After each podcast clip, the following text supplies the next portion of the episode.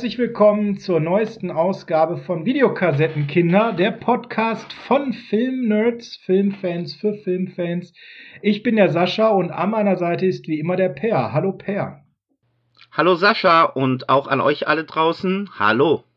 Schön, dass ihr wieder dabei seid bei unserer neuesten Ausgabe hier in einem Podcast, der sich damit beschäftigt, die 70er, 80er und 90er Jahre, die Zeit, wo Filme vor allem auf VHS, also auf Videokassette erschienen sind, hochleben zu lassen und an Filme, die häufig auch vergessen sind, aus dieser Zeit wieder zu erinnern. Wir sind, bevor wir in die heutige Folge einsteigen, zu den Indianer von Cleveland oder auch im Originaltitel Major League, einer Sportkomödie mit Charlie Sheen, da ist er schon wieder. Ähm, sind wir aber dabei, erstmal Danke zu sagen, denn uns äh, haben einige Nachrichten erreicht, dass ihr unser Format sehr erfrischend und gut findet. Und ja, wir sind keine Profis, wir machen das als Hobby und aus Leidenschaft ähm, wollen damit nicht die Weltherrschaft erlangen. Wir sind hier nicht bei Pinky und der Brain, aber ähm, wir machen es mit Spaß.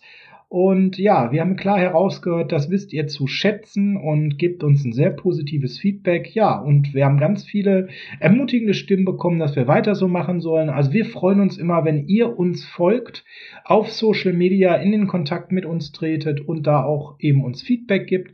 Ihr findet uns momentan bei Twitter unter dem äh, Account Videokassettenkinder, wenn ihr das eingibt, oder eben äh, unter dem Handle kinder-podcast, ja, oder eben bei Instagram Videokassettenkinder. Bei Instagram Pay haben wir mittlerweile über 500 Follower, also das geht schon richtig nach vorne. Au, das ist eine stolze Zahl. Eine stolze Zahl. Bei Twitter ist es etwas weniger dynamisch. Da sind wir jetzt bei 143, aber knapp 50 Follower seit der letzten Folge wieder dazugekommen. Auch das ist im Wachstum. Also auch da vielen Dank an euch. Ja, und ich habe eine Umfrage gestartet, denn wir machen ja kein Geheimnis aus dem Film fürs nächste Mal. Auch heute werden wir wieder am Ende verraten, welcher Film das nächste Mal kommt. Und haben eine Umfrage bei Instagram geschaltet, per ob die Major League, die Indianer von Cleveland, bekannt ist und ob man den gesehen hat oder nicht. Es haben, so viel kann ich dir sagen, 48 Leute darauf geantwortet. Was glaubst du per Social Media mache ja ich komplett? Wie viel von den 48 Leuten haben diesen Film schon mal gesehen? Also ich würde schon behaupten, mindestens 40 Leute, weil der Film allein durch seine Besetzung schon einen sehr hohen Bekanntheitsgrad hat. Ich äh, kann dir sagen, du bist da sehr gut unterwegs. Es waren, halte ich fest, 45 von 48 Leuten. Wow. Das bedeutet also an der Stelle ähm, ein hoher Bekanntheitsgrad und ich habe eine zweite Umfrage gemacht, wann denn das letzte Mal dieser Film gesehen wurde und da konnte man dann eben abstimmen, ob das äh, jetzt ähm, in den letzten fünf Jahren der Fall war oder länger her. Auch da haben über 40 Leute teilgenommen. Was glaubst du, ist da das Ergebnis?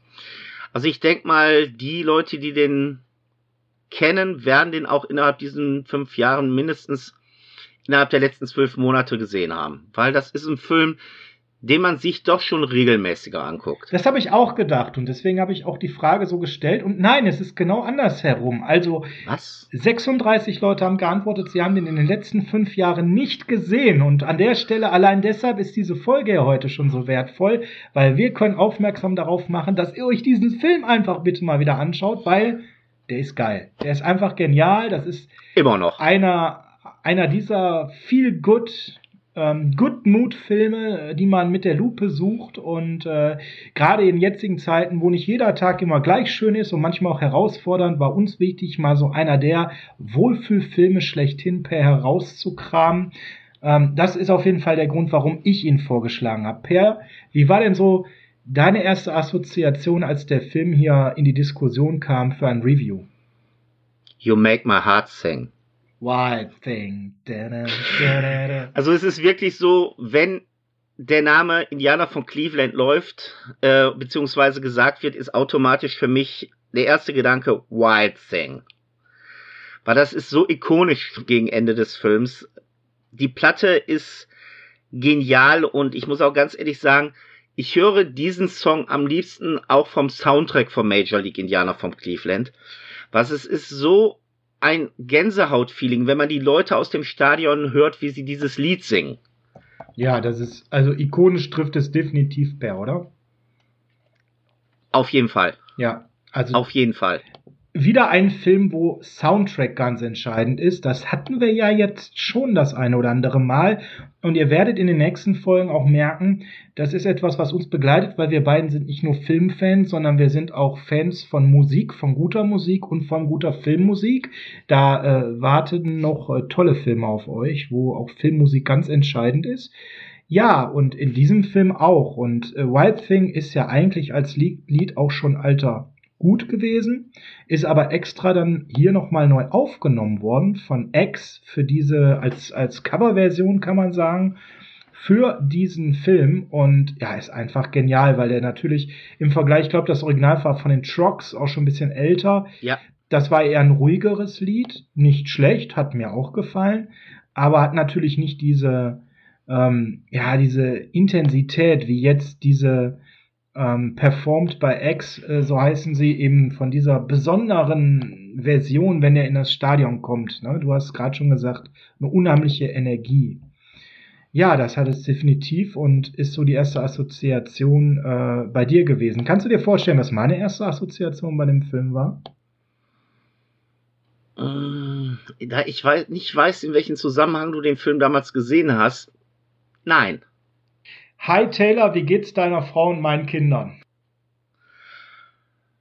Das ist für mich so einer der schönsten Sprüche.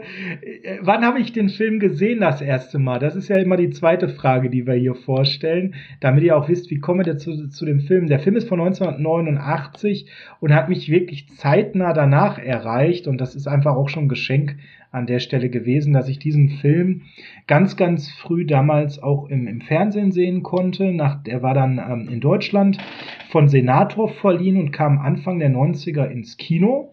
Und ähm, ja, tatsächlich ein Film, der sehr früh dann auch schon 1991, 92 im Fernsehen lief. Und äh, so bin ich mit dem Film in Kontakt gekommen. Hab, das war auch einer der Filme, den ich mir dann auf Videokassette aufgenommen habe. Ich weiß bis heute noch ganz genau dazu alles. Es war eine TDK 240 Minuten VHS Videokassette und auf denen hatte ich eine ganz eigenwillige Mischung. Der erste Film war Terminator 2 mit Orny, ja. Und der zweite Film war der Indianer von Cleveland. Und äh, da habe ich mir dann auf die Videokassette auch drauf notiert, wo der Timecode war, wann die Indianer von Cleveland begangen. Weil äh, so gut Terminator 2 war, ähm, ich will gar nicht wissen, wie oft ich den Film in den ersten äh, Jahren gesehen habe, bis ich den überhaupt auf einem Kaufmedium hatte. Und dann habe ich mir irgendwann auch die Videokassette geholt, habe eine riesen Enttäuschung erlebt, weil da war dann eine schlimme Fassung drauf, über die wir heute auch reden müssen. Ja. Ja, musste mir dann später nochmal die Videokassette kaufen, äh, mit der gekürzten Version. Wir betonen das nochmal, ganz wichtig. Ihr müsst immer die gekürzte Version haben, weil ansonsten äh, verliert der Film eine Menge an Charme. Wir erklären aber nachher warum. Da hat Per als unser Experte für Filmfassungen sich nochmal reingelesen und schlau gemacht. Ja, und das, Per, ich habe diesen Film teilweise ähm, es gab Wochen, da habe ich den wirklich jeden zweiten Tag gesehen. Ja, das, das muss ich einfach so sagen. Deswegen, ich kann auch gar nicht sagen, wie oft ich den gesehen habe. Es war so 50, 60 Mal, bevor ich volljährig wurde, tatsächlich. Das ist eine stolze Menge, aber du, ich glaube, ich weiß sogar, an welchem Tag du den Film dann das erste Mal im Fernsehen gesehen hast und auf welchen Sender. Ja, dann schieß mal los. Ich weiß es nämlich auch und wir haben es nicht besprochen. Ich bin total gespannt. Wenn du das weißt, hast du mich mal wieder. Also ich habe es noch so in Erinnerung, es müsste ein Sonntag gewesen sein. Das ist richtig. Nachmittagsprogramm. Das ist richtig. Und lief bei Rittel. Sprich RTL. Absolut richtig, ja. Weil da habe ich ihn auch das erste Mal gesehen. In der Uncut-Fassung. Und habe ähnlich wie du mir dann die Kaufkassette, Gott sei Dank, als erstes geholt und hatte dann das glückliche Erlebnis, den Film dann in einer schlankeren Fassung, aber dafür schöneren zu sehen. In einer guten geschnittenen Fassung, ja. Und ähm, ja, lass uns mal in den Film einsteigen, Per. Ich habe gerade schon gesagt, von 1989, die Indianer von Cleveland im Original Major League, also wie die äh, amerikanische Baseball-Profiliga, die heißt ja ähm, MLB, Major League Baseball. Eine Filmkomödie von 89, eine Sportkomödie und es geht um das Team der Cleveland Indians. Noch heißen sie aktuell so, ihr habt das vielleicht am Rande mitbekommen. Das Washington Football Team heißt Washington Football Team und nicht mehr Redskins. Und auch die äh, Cleveland Indians überlegen, ihren Namen aus politischen Gründen umzubenennen in einen anderen Namen, sammeln gerade eben auch Vorschläge tatsächlich. Noch heißen sie aber Cleveland Indians und ähm, man hat also tatsächlich die echte Liga und eine echt bestehende Mannschaft genommen, um eine Story einer Versagertruppe zu erzählen denn es ging darum, dass der Besitzer verstorben war, der Cleveland Indians, und der hat alles vermacht an seine Witwe, die aber gar keine Lust hatte, in Cleveland zu bleiben, Per. Nö, die hat eigentlich sich eher gedacht, hier ist es kalt, hier ist es übel, hier habe ich keine Zuschauer. Wie auch in der Realität damals. Ja, Cleveland Indians, ein Franchise, was viele Jahre sehr erfolglos war. Und es ist ja nun mal so in Amerika, da kann man nicht einfach sagen, so, ich mache jetzt hier in irgendeiner Stadt ein neues Team auf, sondern da sind ja auch die Clubs beschränkt.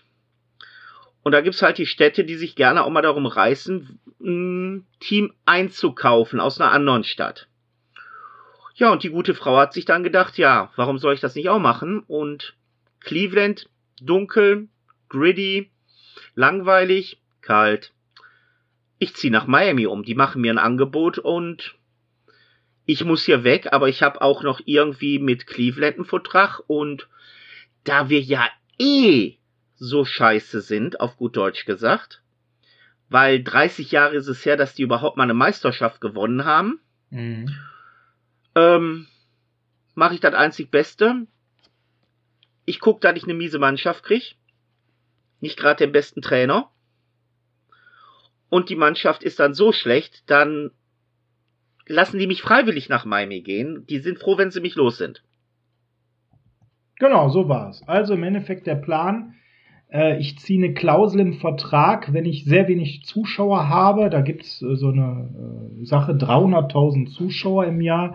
Das klingt erstmal wahnsinnig viel, aber man muss dazu sagen, die Major League Baseball hat traditionell seit vielen Jahren 162 Spiele ähm, natürlich dann nicht alles Heimspiele, klar, aber die Hälfte davon. Und wenn man das dann mal zusammenzählt, dann äh, sind es gar nicht mehr so viele Fans, die pro Spiel kommen müssen an der Stelle. Und also tatsächlich realistisch, wenn man so schlecht ist, äh, dass die Leute wegbleiben und sie diese Klausel im Vertrag ziehen kann. Und da sind schon die ersten Highlights im, in der Öffnung. Ich finde schon diese Musik total schön, diese leicht nölige. Ähm, und die Kinder, wie sie auf der Straße Baseball spielen, also eigentlich ja äh, wetteifern und unbedingt Vorbilder haben wollen für diesen Sport, die es gerade nicht gibt, ja. Die beiden asiatischen Greenkeeper tauchen zum ersten Mal auf. Die sind für mich die Sidekicks des Films, das muss ich einfach sagen, ja. Äh, die dann beide da äh, das Stadion pflegen und erzählen, wie schlecht doch die Spieler alle sind. Und shitty. Shitty, genau, ja, ist ja die Übersetzung. Ja, und äh, sie erzählt schon, sie kriegt in Miami ein neues Stadion, 62.000 Zuschauer, VIP-Lounges und eine Mitgliedschaft in irgendeinem wichtigen Club. Ja, und dann bittet sie da ihre ähm, rechte Hand. Der Typ spielt nachher auch noch eine sehr wichtige und witzige Rolle. Quasi den, ja, man kann es General Manager oder sagen des Teams. Dementsprechend ja. doch die Spieler auszusuchen. Und als erstes äh, sieht man Tom Berenger, der den ersten Anruf kriegt, dass er engagiert wird. Per, und da reden wir ja direkt über ja, eine Hollywood-Größe. Tom Berenger, ein toller Schauspieler, ähm, in einer Situation, wo er gerade nicht sehr souverän wirkt. Ja, nicht souverän ist gut, ne? Der ist runtergekommen bis zum geht nicht mehr rein sportlich und menschlich. Genau, hat also irgendwo in unteren Ligen gespielt, ja. Und als der nachher zum Gelände kommt, dann sagt ja auch einer, Mensch, den hätten wir vor äh, zwei Jahren haben müssen. Ja, da hatten wir ihn. Ja, dann hätten wir ihn vor vier Jahren haben müssen. Also jemand, der wirklich. Hat man auch. Ne, da ist wirklich jemand, der äh, karrieremäßig richtig tief nach unten gegangen ist, liegt da irgendwo in so einer mexikanischen Höhle, ja. Im Hintergrund läuft ein schönes mexikanisches Lied und äh, er ist total runtergekommen, hält das Ganze auch noch für einen Scherzanruf, ne, am Motto, mein, sein Kumpel verarscht ihn. Hat man, finde ich, schon eigentlich sehr schön rübergebracht an der Stelle. Ja, das ist ja aber auch das Gleiche, wenn man den Trainer telefonisch kontaktiert. Coach Brown, ja, der ist dann der Nächste, ne?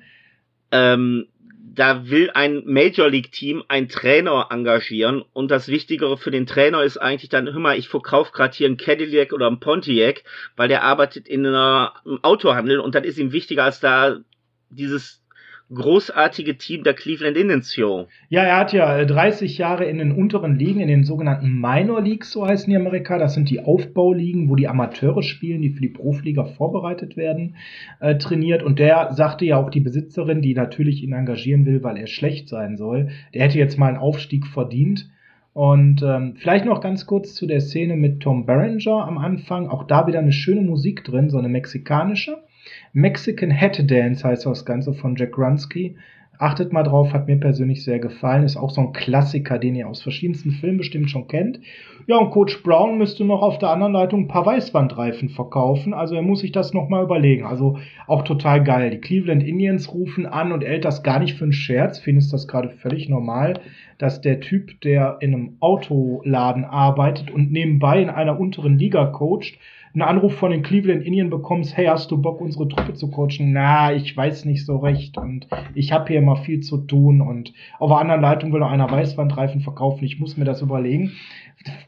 Aber so, an der Stelle finde ich, so ist ja Coach Brown in dem ganzen Film und er wird direkt super gut reingebracht, oder?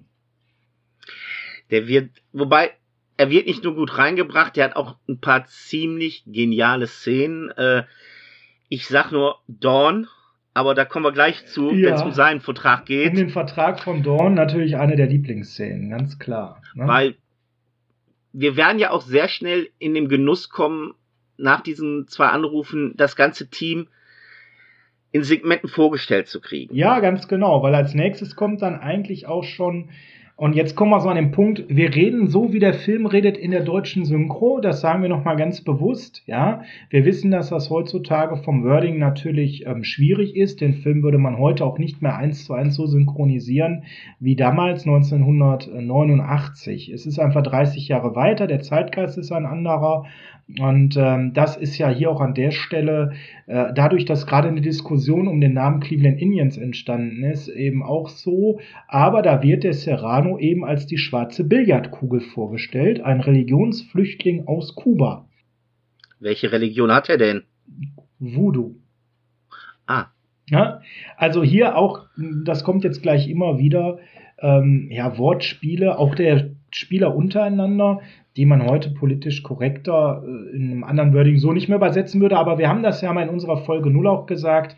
Wir nehmen die Synchro so, wie sie sind, ähm, verweisen auf den Zeitgeist von damals und ähm, Dinge entwickeln sich weiter. Wir wollen das aber jetzt auch nicht permanent hier umformulieren, sondern wir geben es euch so weiter, wie eben auch die Synchro oder auch der Originalton es vorsieht. An der Stelle, ich habe es auf VHS gesehen tatsächlich per in Deutsch und ich habe den Film auch noch mal gesehen auf Blu-ray äh, im englischen Originalton. Und beide Male sind die Wortspiele sehr ähnlich, fast gleich. Ja, komm, es war 1989. Ähm, man hat sich nicht mehr ganz so viel dabei gedacht, wie man es sich heute bei dem Thema. Die Empfindlichkeit ist halt heute anders. Die Sensibilität, was ja in Teilen noch sehr gut ist, in Teilen diskutabel, aber das wollen wir nicht diskutieren. Ja, und dann wird schon Dorn vorgestellt. Ähm, der Charakter von Coben Burnson an der Stelle. Ähm, vielleicht aber, bevor wir dazu kommen, ich finde den Serrano ganz spannend, weil das ist ja ein sehr imposanter Darsteller, ein großer Mann. Und der Pedro Serrano, ich glaube, der fliegt bei vielen unterm Radar, weil da ist mir was passiert das passiert mir höchst selten. Da gucke ich eine Serie, eine ganz andere äh, Sache, und denkt die ganze Zeit, boah, dieser Hauptdarsteller, der den US-Präsidenten darstellt, in dieser Serie mit so vielen Folgen, den kennst du. Und ich bin partout nicht drauf gekommen. Und dann musste ich das machen, was ich sonst selten machen muss. Und du ja auch selten, weil wir es meistens sofort erkennen oder nach ein paar Minuten erkennen. Ich musste es googeln. Bin auf OFDB gegangen, hab geguckt, ach, der hieß Dennis Haysbert, der Darsteller. Und der hat in 24, dieser genialen Serie mit Kiefer Sutherland, den Präsidenten gespielt. Und ich bin nicht drauf gekommen. Bin ich ganz ehrlich. Das war für mich so ein, wie bitte? der also, war für mich also unfassbar. Der hat also den Präsident David Palmer äh, in insgesamt 80 Folgen gespielt und ich habe so vor einigen Jahren mal 24 dann wieder angefangen zu gucken. Das war drin bei, ich glaube, Amazon Prime oder Netflix. Nee, Netflix war es umsonst. Und ich habe die ganze erste Staffel, bin ich nicht drauf gekommen, Per. Kennst du auch solche Situationen? Kenne ich massiv. Äh, ich muss auch ganz ehrlich gestehen, ich habe ihn auch nicht erkannt. Ich habe letztens mich auch durch Prime gekämpft und äh, habe da einen Film mit John Cena gesehen. Äh, irgendwas mit Feuerwache. Ich weiß jetzt den Titel leider nicht aus dem Kopf. Ja. Da spielt er auch äh, mit und ich habe auch gedacht. Chaos auf der Feuerwache. Danke, genau. Und da spielt er auch mit und ich habe die ganze Zeit gedacht, boah, den kennst du, das Gesicht kommt dir so bekannt vor. Und auch wie du jetzt musst du nachgucken, einmal eben OFDB, wer ist das? Und dann denke ich, ey, das kann nicht wahr sein. Das ist Serrano, ja. Dennis Haysbert, äh, ein toller Schauspieler, jetzt mittlerweile 66 Jahre, äh, gebürtig aus Kalifornien. Ja, und wenn man mal reinschaut, der hat ganz klassisch so eine TV-Serienkarriere begonnen, aber ich lese mal runter, aber wirklich überall, ne? Also überall mitgemacht, ähm, was damals so Rang und Namen hatte. Dallas, der Hulk, Buck Rogers, Quincy, Laverne und Chalel, Schatten der Leidenschaft, Lou Grant, Facts of Life, Unter der Sonne Kaliforniens, Magnum, Ein Colt für alle Fälle, Code Red, American Playhouse, ähm, Chefarzt Dr. Welby, Trio mit vier Fäusten, Agentin mit Herz, das A-Team. Ähm, also, ich könnte noch weitermachen, weil das ging zehn Jahre in seiner Karriere so. Und dann kam der eine Film, der ihn aus dieser Seriengeschichte herausgeholt hat zu einem Filmdarsteller. Und das war tatsächlich die Rolle des Pedro Serrano in Die Indianer von Cleveland. Weil bis dahin war der Mann 10, 15 Jahre schon in seiner Karriere ein klassischer ähm, Seriendarsteller. Der hat mit 18, 19 Jahren damit angefangen. Und diese Rolle hat dann eben dafür gesorgt, ja, dass er dann in den Film wechseln konnte. Und als Serrano war der Mann ja schon ein bisschen älter, muss man ja ganz klar sagen. Ne? Und ähm, ja, hat jetzt an der Stelle natürlich dann eine super Karriere gemacht mit 35 Jahren. Der war also zu dem Zeitpunkt schon 15 Jahre im Business. Und dann ging das dann eben los, dass er Filme gedreht hat. Und äh, unser lautes Heim habe ich übrigens noch vergessen. Also wie gesagt, ich könnte noch weitermachen. Viele Serien, die ihr alle gesehen habt, diese klassischen 80er Jahre Serien, da war der überall unterwegs. Und wenn du mich fragen würdest, hast du schon mal eine Serie mit dem gesehen, würde ich immer Nein sagen. Na, also da ist der überhaupt nicht bei mir hängen geblieben. Natürlich meistens so eine Folge mitgespielt oder auch mal zwei, drei Folgen, aber nicht mehr. Ja, und dann eben, dann ging's los. Die Indianer von Cleveland, Navy Seals, ähm, Mr. Baseball, also dann kamen so die Filme Indianer von Cleveland 2. Wir werden natürlich nachher auch auf die Fortsetzungen eingehen. Ähm, bei den weiteren Filmen hat er ja immer mitgespielt. Aber so den richtigen Durchbruch hat er dann tatsächlich 2001 gehabt mit der Rolle des President David Palmer in 24, wo er dann fünf Jahre in der Serie mitspielte und im Prinzip die zweite Hauptrolle hat. Und dann eben wieder dadurch beim Film gewesen und ja, jetzt macht er viele Filme. Die kann man sich angucken, muss man nicht. Also keine riesen Hollywood-Karriere gemacht, aber ein toller Schauspieler. Ja, ist so. Wobei der Schauspieler, der ja auch kurz danach auftritt, äh, in seinem, und das ist ein sehr schöner Eingang von ihm, wenn da einen Rolls Royce, den du von frontal auf dich zufahren siehst, ja. Äh, und da entsteigt dann Wesley Snipes, aka Willie Mace Hayes. Ja, genau, ne? Spiele wie Mace, renne wie Hayes. Auch so eine dieser Richtig. Ähm, wobei der Name ja auch schon ein, eine kleine Hommage an dem echten Willie Mays ist. Richtig. Muss man auch dazu sagen. Absolut. Auch eine Baseball-Legende. Eine Baseball-Legende. Und wenn man dann sagt, hör mal, fahr erstmal vom Platz und äh, park anständig, und er steigt wieder in den Wagen ein, fährt zurück, dann entpuppt sich dieser Rolls Royce eigentlich als umgebauter VW Käfer. Ja, total schön. Ne? Und Wesley Snipes auch ganz am Anfang seiner Karriere, der hat halt Mitte der 80er angefangen in Kurzfilmen, in kleinen Gastauftritten, unter anderem übrigens bei Miami Vice hatte er einen und es war tatsächlich seine erste größere Rolle in einem größeren Filmen. Er hat vorher in ein, zwei Filmen mal sowas wie den äh, Fahrer eines Krankenwagens gespielt oder so. Und das war auch hier an der Stelle sein Durchbruch.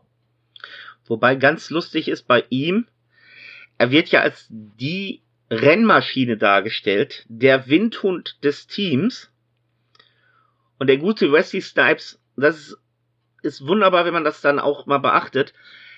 Der rennt nicht schnell. Das ist kein schneller Sprinter. Es sieht nur bei ihm aus, als würde er schnell rennen. Ja. Der hat eine Optik beim Laufen, dass man meint, der rennt aber verdammt schnell. Aber in Wirklichkeit ist das ein Standardläufer.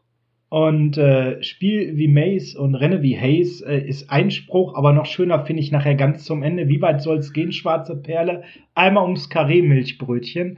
Ja, so hat man im Sport natürlich auch früher gesprochen, vielleicht auch heute noch. Ich habe selber ja mal äh, nicht profihaft äh, Sport gemacht, aber in meinen jungen Jahren relativ hochklassig. Ja, da hast du halt so Sprüche gekriegt. Das war einfach so. Und um sich gegenseitig anzustacheln, äh, wirklich ein toller, toller Charakter und so auch der Start seiner Karriere. Äh, können wir hier häufiger sagen, Start einer Karriere, wie, wie, bei Dennis Haysbert oder Wesley Snipes oder auch ein Boost wie bei Charlie Sheen, über den wir ja schon in unserer ersten Folge beim Interceptor ausgiebig gesprochen haben.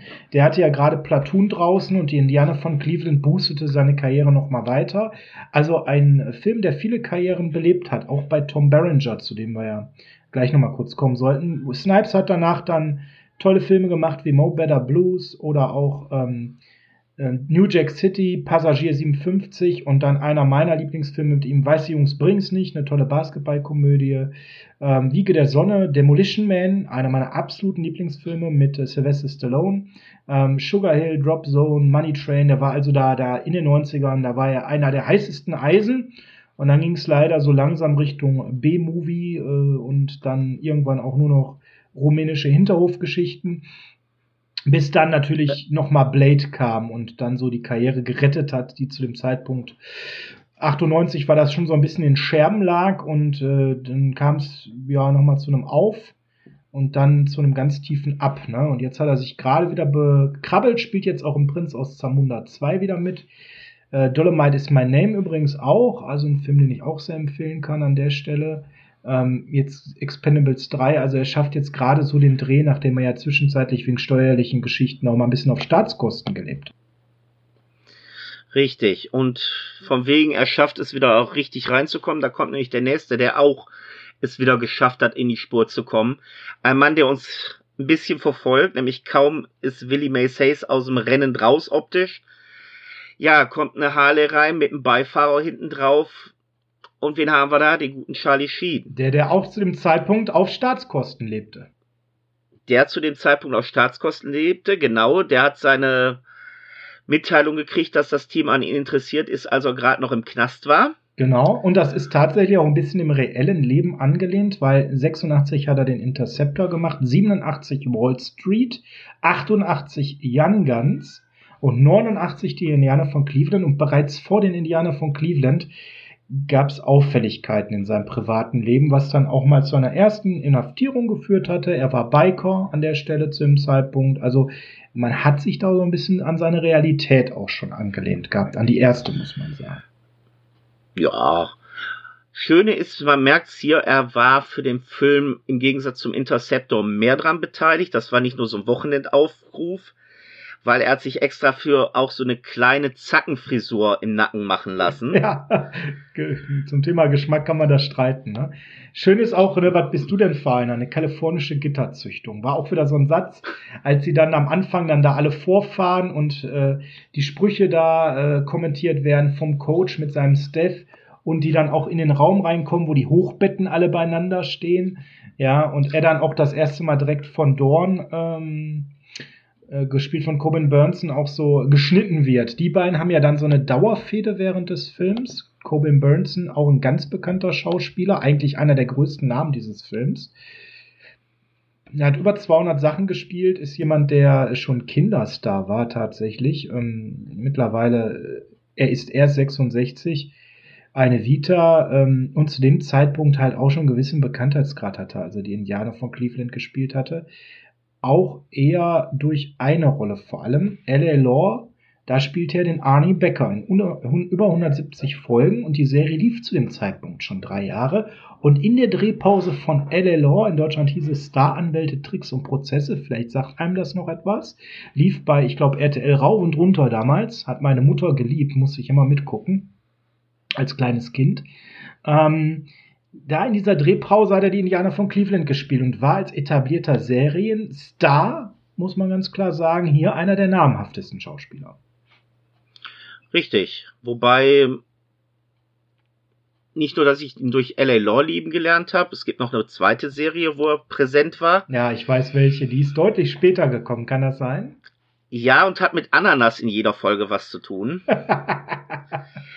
äh, ich rede vom Psy. Ja. Da spielt er den Vater des Hauptdarstellers. Genau. Und äh, da war er auch göttlich drin. Und es gibt da noch so eine zweiteilige Filmreihe ja, da ist er dann auch nochmal für mich sehr aufmerksam ins Gedächtnis gerufen worden.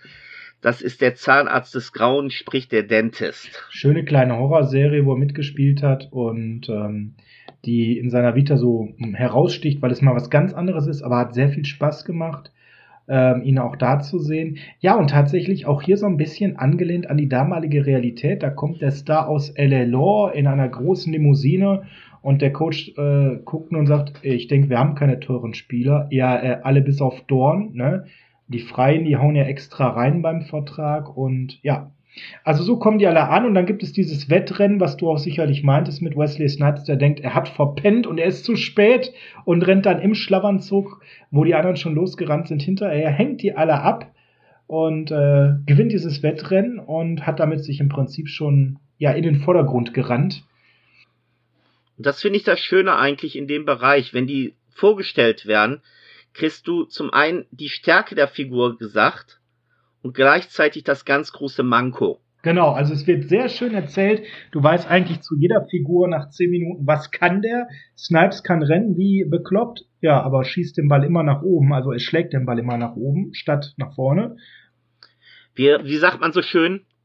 ein, äh, ein Goldfisch kann besser schlagen als er. Genau, und da muss er jedes Mal 20 Liegestützen machen. Die macht er nachher sogar im Spiel, wenn er den Ball immer nach oben schlägt.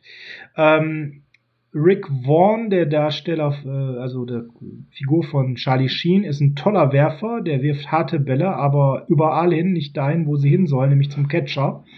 Ähm, brandgefährlich, weil er so viel Streuung im Arm hat. Und äh, Dawn, der von Corbin Burnson gespielt wird, ist ja so ein ganz guter eigentlich. Der hat aber ein Problem, er macht immer so einen Ausfallschritt per, wenn er den Ball fangen soll. Und da hat der Trainer natürlich was dagegen. Und dann soll er 40 Sit-Ups machen, jedes Mal, wenn er diesen Ausfallschritt macht. Und dann kommt er mit seinem Vertrag an zum Coach und sagt, das will ich aber nicht. Was passiert dann? Ja, dann wird er erstmal darauf hingewiesen, dein Vertrag interessiert mich nicht. Und dann kriegt er den schön unter der Nase gerieben. Daraufhin nimmt sein Coach diesen Vertrag, wirft ihn auf den Boden und macht das einzige Richtige. Er öffnet die Hose und pisst drauf. Genau. Ne? Also in meinem Vertrag steht, dass ich keine Übung machen muss, die ich für schwachsinnig halte. Und ja, da sagt Coach Schludern gar nicht so ganz viel zu, sondern reagiert eigentlich so, wie es angemessen ist. Also du hast recht und das ist das Schöne. Selbst der alte Harris, der äh, erste Pitcher, der schon da ist, Charlie Sheen ist ja nur der junge Wilde, der nachrückt, ja. Selbst der hat seine Stärken, nämlich die ganze Erfahrung, die er mit sich bringt ist aber halt ein Alter, der Körper spielt nicht mehr so mit. Und da gibt's dann diese geile Szene, wo er dann erklärt, hier habe ich Hautlotion, da habe ich Bratfett und hier Maschinenöl. Und da packe ich mir dann in eine Nase und wenn der Schiri guckt äh, und dazu schwierig ist, dann packe ich mir da was aus der Nase drauf und Charlie Sheen guckt ihn nur angewidert an und sagt, du schmierst dein Schnatter auf den Ball. Das ist auch so schön, wo Harris dann sagt, ja, hör mal, ich habe nicht mehr deine Arme und da muss man sich halt was einfallen lassen. Auch eine wunderschöne Szene direkt, weil es einfach sofort eben beschreibt, ähm, ja, das, du musst dir was einfallen lassen. Gespielt äh, wurde der äh, Harris an der Stelle von Chelsea Ross, einem auch zu dem Zeitpunkt schon erfahrenen Schauspieler, der aber vor allem in so Nebenrollen bekannt geworden war, wie zum Beispiel, dass er den Reporter gespielt hat in den Untouchables, dass er eine Rolle in Nico hatte, mit Steven Seagal, kurz davor die Killerbrigade. Da war General Hopkins, der ist unmittelbar vor den Indianer von Cleveland erschienen, ist die Sache, wo er mir dann hängen geblieben ist und dann natürlich hier als Harris, ne, als altes Schlachtross. Also eine schöne Szene.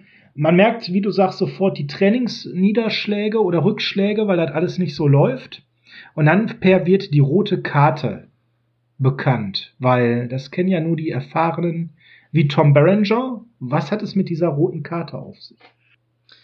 Ja, die rote Karte hat den Hintergrund, ähm, während die Leute noch auf dem Spielfeld sind, wird ja schon vom Trainer und vom Coach besser gesagt, klar, der kann ins Team, der passt nicht und der hat nicht die Möglichkeiten. Und während die Leute halt noch draußen sind, geht halt einer von denen in die Umkleide rein, packt eine rote Karte bei denen Spind, was nichts anderes bedeutet als du bist raus. So, ne? Also du schaffst den Cut nicht. Äh, du wirst gecuttet, weil man startet immer in eine Profisaison in Amerika mit einem Kader, der größer ist als die reelle Kadergröße, wenn die Spielzeit beginnt. Im American Football ist es zum Beispiel so über 90 und am Ende spielt man mit 53 Spielern. Im Baseball ist es ähnlich. Das sind erstmal sogenannte Tryouts. Ähm, man probiert die Leute aus und ja, da muss man aber den Kader reduzieren auf die Kadergröße, die man am Ende eben hat. Ja, und da erlaubt sich der Dorn mit dem Vaughn, ne, da muss man ein bisschen mit den Namen aufpassen, Roger Dorn, gespielt von Coben Burnson, dieser reiche Schnösel, erlaubt sich mit Charlie Sheen, Rick Vaughn einen Scherzpair. Ja, das ist ganz einfach gesagt dann. Äh, der gute Dorn ist so nett und klebt den Vaughn die rote Karte im Spind. Und als Vaughn das sieht, wo er den Spind aufmacht, da hängt eine rote Karte, rennt er wutentbrannt zum Coach hin, hält da eine Rede vom Herrn nach dem Motto, was fällt dir alten Mann ein, mir diese Karte zu geben? Jedes Mal, wenn ich an euch denke, wird mein Hass größer und ich komme bei einem anderen Team unter. Und dann, wenn ich gegen euch spiele, jedes Mal werde ich den Ball schlagen. Und jedes Mal, wenn ich den Ball schlage, werde ich mir daran, werde ich mir vorstellen, das ist dein Schädel. Ich mach euch fertig. Ich hasse euch. Und krieg dann einfach nur gesagt, äh, du, ich glaube, da hat sich einer einen Scherz erlaubt, aber deine Einstellung gefällt mir. Ja, von daher, du bist willkommen. Ne? Ja, und dann weiß er natürlich sofort, wer das war, weil es hat ihn ja nur einer auf dem Kieker, nämlich der Dorn, und dann gibt es auch direkt die erste Auseinandersetzung und das zieht sich durch das ganze Spiel durch, diese kleine Fehde, die ja nachher nochmal äh, richtig äh, hochpusht bis zum finalen Spielzug. Ja, viele schlechte Spiele, Per, und äh, es ist alles irgendwie schlecht, aber nicht schlecht genug. Und dann kommt ja die Chefin, gespielt von äh, Maggot Winton übrigens, die Rachel Phelps. Die kommt ja da auf eine ganz, ganz tolle Idee. Ja, die spielen schlecht, aber es, es muss noch schlechter werden. Und das ist das Schöne an dem Film. Es werden gekonnt Zeitsprünge gemacht und Sachen nicht in die Länge gezogen, weil da wird schon direkt gesagt, so ein Viertel der Saison ist um. Ihr habt 15 Siege gehabt, aber 24 Niederlagen. Genau. Wie du schon sagst, das ist schlecht, aber ihr noch nicht schlecht genug. Weil für sie waren die Anzahl der Siege noch gar nicht geplant. 15 Siege im ein Viertel der Saison. Ey, so viele Siege sollten es in der ganzen Saison sein. Und ja, was macht man dann? Man muss ein bisschen die Qualität des Teams ähm, verringern. Und dann spart man halt an so einer Sache, nämlich äh, an den Reisekosten. Also wo man vorher schön mit einem netten Flugzeug geflogen ist, kommt jetzt so ein alter Propeller Schrauber an und ja, die fliegen sozusagen Holzkasse. Und es macht sich auch sofort bemerkbar. Also kaum kann man sich nicht mehr so gut bei den Reisen erholen. Schon beginnt wieder so eine Verliererstraße. Ja, genau. Vielleicht ganz kurz mal äh, drei Sätze zu der Chefin. Da werdet ihr jetzt vielleicht irritiert sein. Margaret Winton, die sieht aus wie ein Hollywood-Star. Die schauspielert unheimlich gut. Man nimmt ihr das sofort ab, dass sie die böse Witwe ist. Also ich finde, die bringt das unheimlich gut rüber. aber man kennt den nicht. Kann man auch nicht, weil die Dame war tatsächlich äh, nur wenige Jahre Filmschauspielerin. Die hatte kurz vorher erst begonnen, ein bisschen, äh, nachdem sie sehr, sehr erfolgreich war am Theater, vor allem am Broadway zu Schauspielern, hat sie ähm, vorher erst begonnen, ein bisschen in Serien aufzutreten. In Miami Vice, in Spencer zum Beispiel, National Lampoons, Movie Madness hatte sie eine Nebenrolle. Und das war das dann so. Und dann ist sie bekannt geworden durch eine Nebenrolle in neuneinhalb Wochen und dann äh, in Geheimnis meines Erfolges mit Michael J. Fox.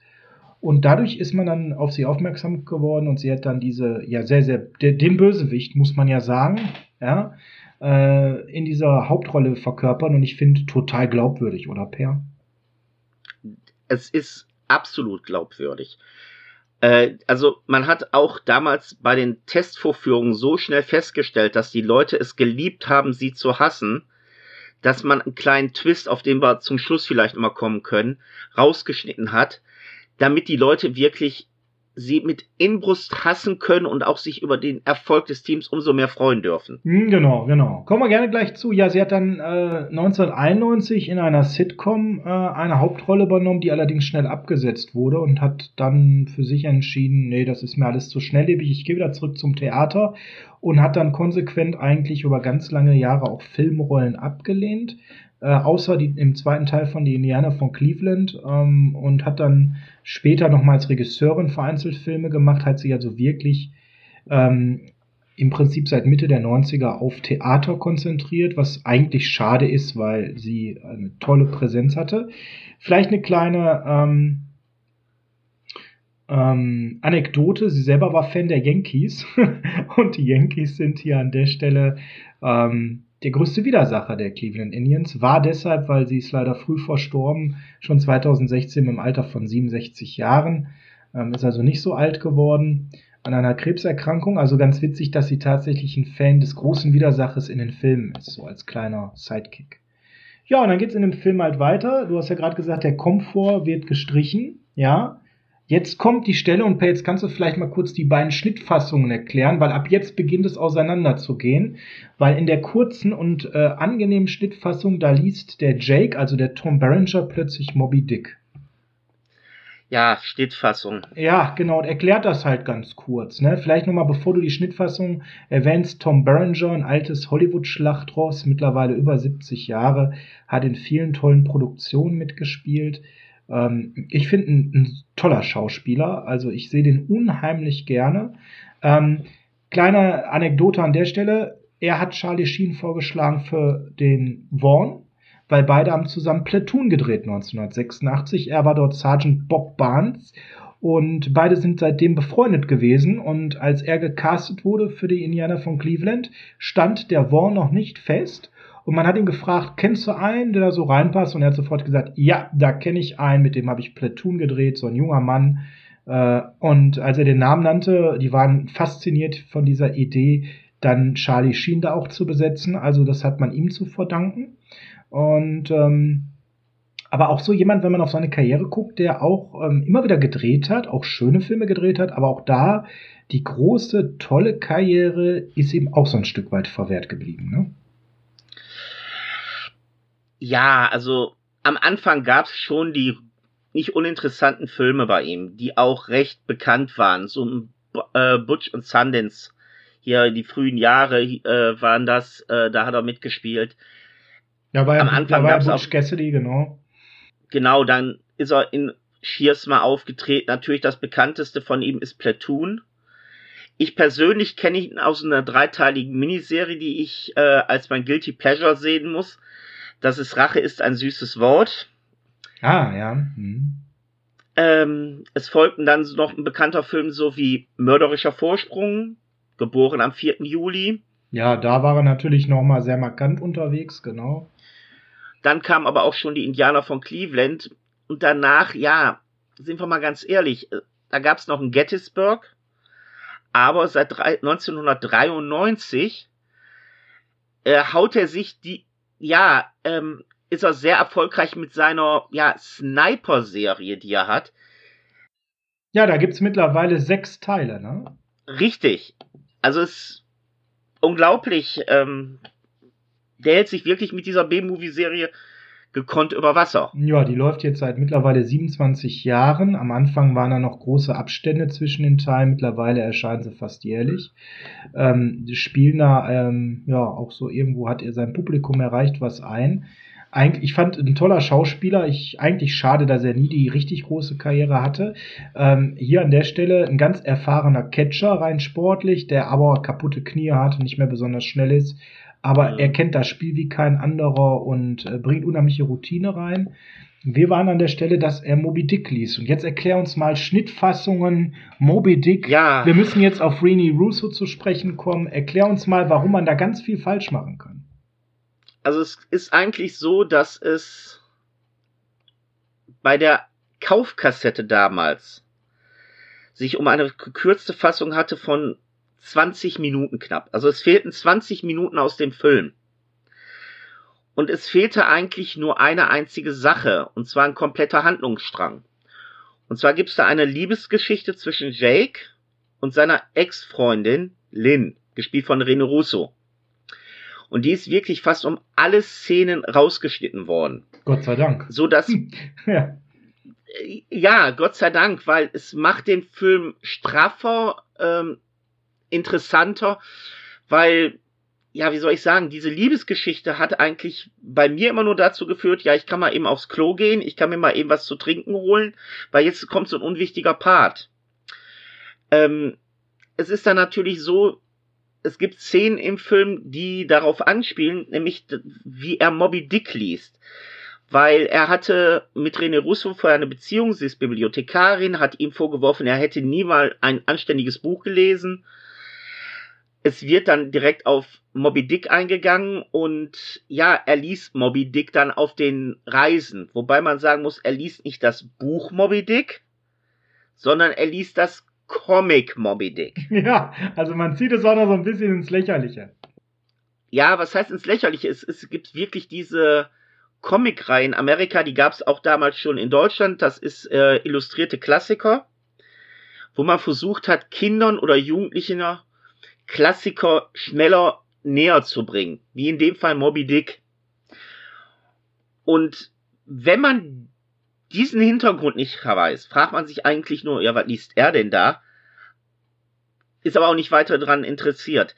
Interessant wird eigentlich, weil dadurch, dass die ganze Liebesgeschichte rausgenommen wird, man sich am Schluss wundert, warum kommt die auf einmal ins Stadion und die beide fallen sich so herzlich in die Arme und die zeigt auf ihren Finger, ja, äh, auf ihren Ringfinger. Ja, da ist die Hand, da ist kein Ring. Ne? Also genau, also es ist halt so in der gestrafften Fassung, die ist viel besser, die die ist richtig straff, die ist toll, die geht irgendwie 84 Minuten oder sowas. Ähm, ja.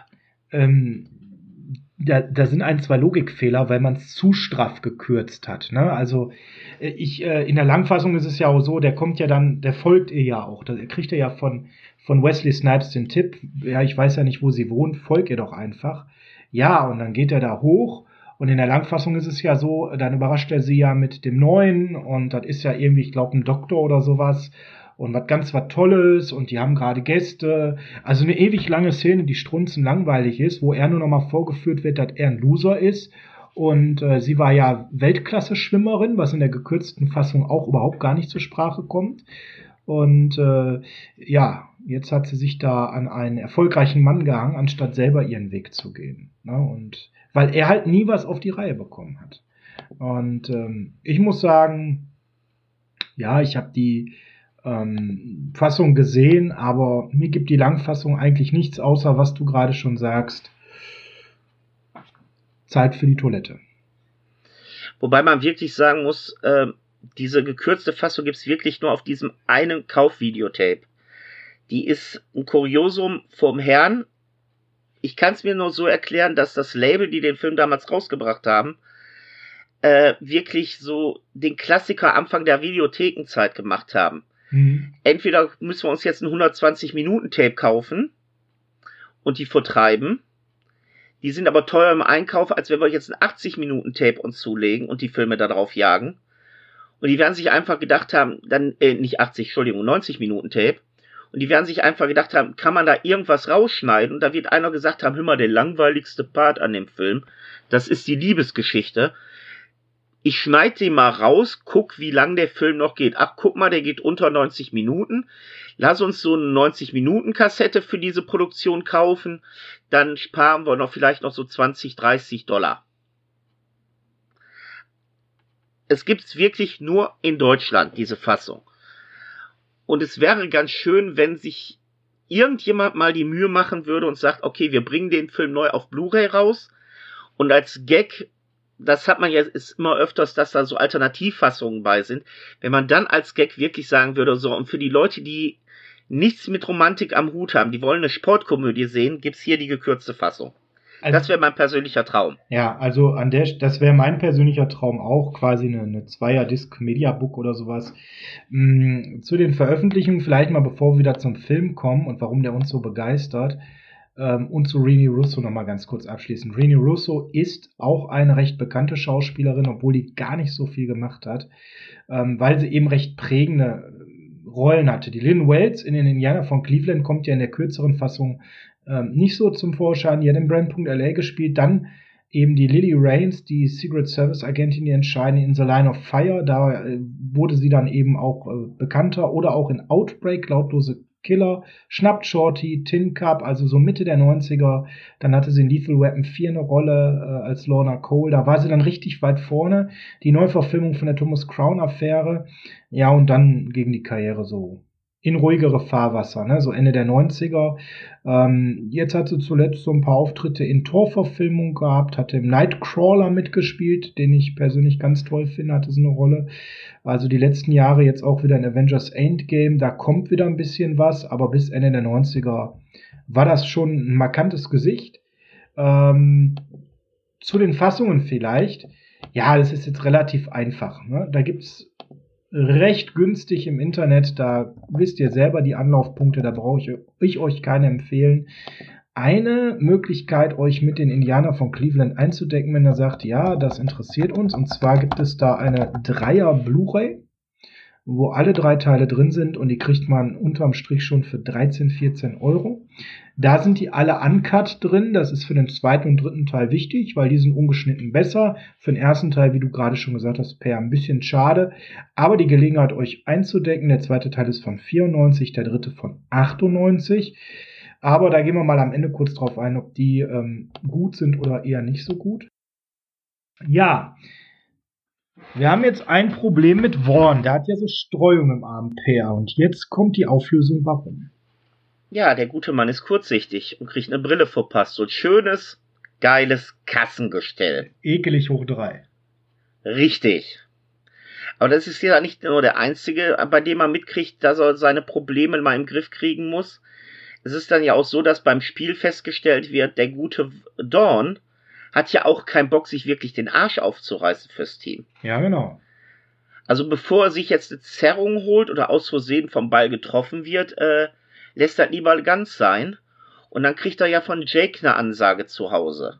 Genau, da fährt Jake dann extra nach Hause und da sehen wir auch ganz mal kurz am Rande Dawns Frau, die nachher nochmal eine Rolle spielt, die nicht ohne ist. Und da positioniert sich dann der Tom Berenger als Jake, der ist halt auch so der Teamleader, der den Haufen zusammenhält. Ja, und das ist dann so, dass ja auch dieses dann dafür sorgen wird, dass das Team besser wird. Und dann stellt die Chefin fest, verdammt, das Team wird besser, das kommt besser klar. Ich muss wieder sparen. Und was macht sie dann? Ja, das erste ist mal heiß Wasser bei euch im Stadion. Nee, hör mal, die Leitung, kaltes Wasser muss reichen äh, euer Whirlpool, damit eure Knochen ein bisschen entspannter werden und ihr nicht hier ganz kaputt nach Hause geht. Ja, der ist kaputt und neuer kostet Geld. Äh, setzt euch einfach unter die kalte Dusche, da passiert dann auch schon. Genau, genau. Also da muss ja, also muss jetzt nicht so viel sein. Dann fliegt man zwar noch, aber das Flugzeug ist eher so, dass man mit ganz viel Panzerband das flicken muss, ja und dann auch äh, der Flug sehr unangenehm ist und dann ist. Und dann kann man auch am Flugzeug ja sparen, weil wir sind jetzt bei 60 Siegen, aber auch 60 Niederlagen. Viel besser als erwartet, eine ausgeglichene Saison für Leute, die äh, keine Sportfans sind. Das ist dann eine sogenannte 500er Mannschaft, die also 50 Prozent der Spiele gewonnen hat. Und das bedeutet, man spielt so im Mittelfeld mit, man ist nicht ganz am Boden. In Baseball gibt es keinen Abstieg, ja. Dann ist man einfach nur schlecht und kriegt gute Picks für Nachwuchsspieler. Aber eine 50 Prozent Mannschaft, die ist so okay, aber nicht gut genug für die Playoffs. Ne?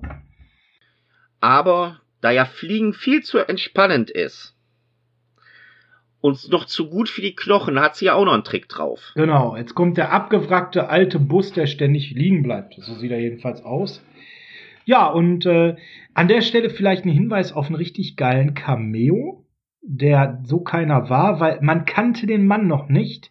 Der ist erst später bekannt geworden. Aber Neil Flynn spielt einen Bauarbeiter der nachher auch der markante Fan ist beim sportlichen Aufschwung, der nämlich in der Bar schön mit Bauarbeiterhelm steht und feiert.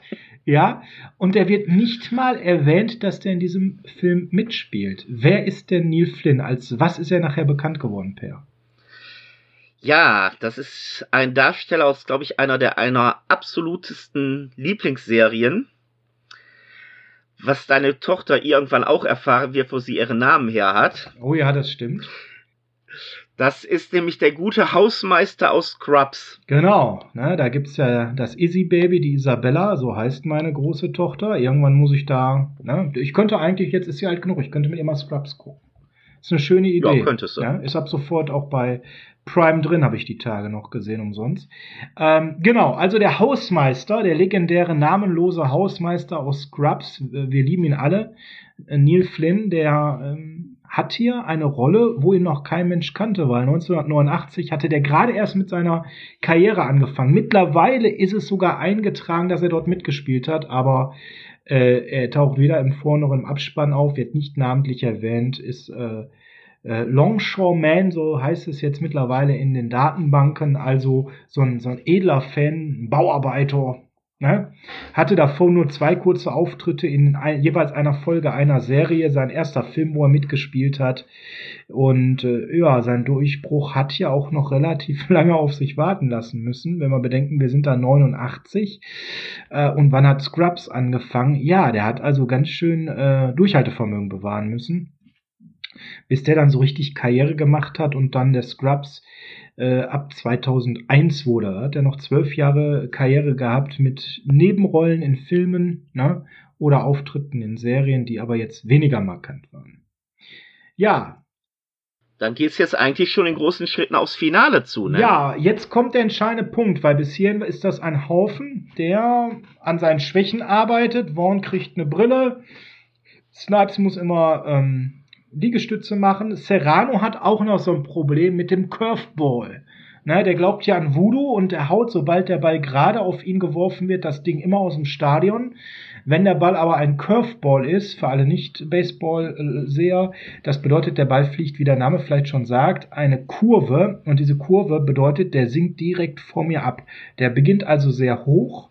Und ich denke erst, es kommt ein gerader Ball, den Serrano ja super beherrscht. Und dann sinkt der Ball sehr ab, und zwar direkt vor mir. Und die zu treffen ist gar nicht so einfach. Und äh, ja, machen wir es kurz, er trifft sie gar nicht. Und hat da so auch seinen Wettkampf mit seinem persönlichen Voodoo-Meister, den er ja auch zelebriert. Da gibt's übrigens einen schönen Filmfehler mit den roten Karten, Per. Ich weiß nicht, ob dir das aufgefallen ist. Der hat ja diese ähm. Schlange, womit er diesen Kreis und das Kreuz drin macht, ob er eine rote Karte hat. Und wenn er dann aufmacht, dann hat das Kreis kein Kreuz mehr. Also da hat man auch äh, falsch herum gedreht. Solche kleinen ähm, ja, Kontinuitätsfehler gibt es in dem Film sehr oft. Wen wir noch gar nicht genannt haben, ist eigentlich der größte Name, die größte Legende des Filmes, der mitspielt. Weißt du, wen ich meine?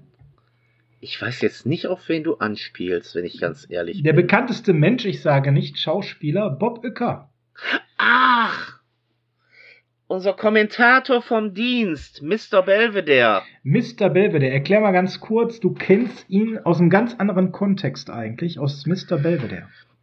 Also ich kenne Bob Uecker wirklich nur als Schauspieler, der seinerzeit in den Ende 80ern, Anfang 90ern in einer Comedy-Show eine sehr große Rolle hatte, war so die typische Familienserie. Das war Mr. Belvedere. Und ist mir dann eigentlich nur durch zwei Sachen aufgefallen. Wenn ich ihn gesehen habe als Schauspieler, hat er irgendwie immer den Kommentator gespielt. Oder er war beim Wrestling und hat da den Kommentator gespielt. Was daraus mich schließen ließ, der muss ein Kommentator sein im realen Leben.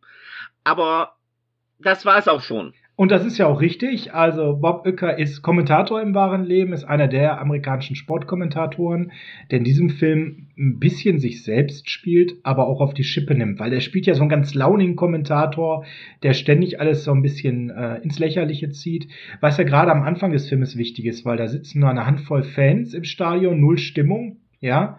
Und ähm, ja, da ist es natürlich so, auch mit einem schönen Humor äh, das Ganze zu moderieren. Da kommt ja auch mal so ein Spruch, wenn er sich da irgendwie vor, ähm, verspricht, ach, das interessiert eh kein Schwein oder als würde irgendein Schwein überhaupt zuhören, ne?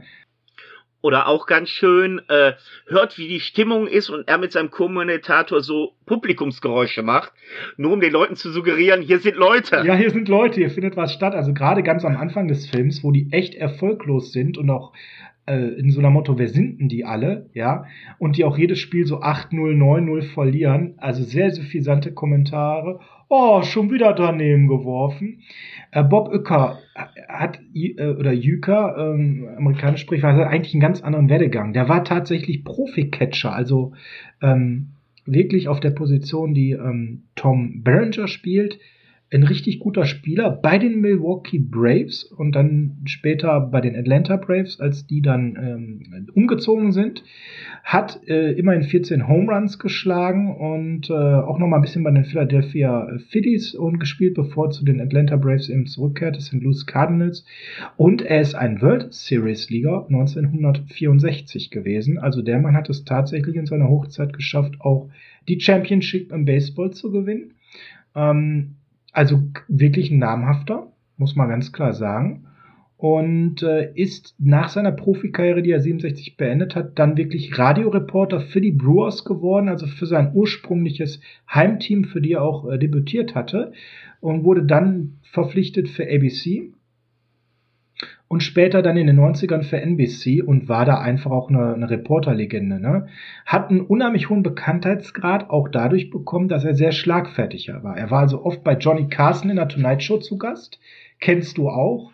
Und äh, da ist dann eben auch die Rolle durch Mr. Belvedere entstanden, weil man gesagt hat, ey, der Mann hat einen hohen Bekanntheitsgrad, und das passt zu der Sitcom und da hat er 116 Folgen die Hauptrolle gespielt.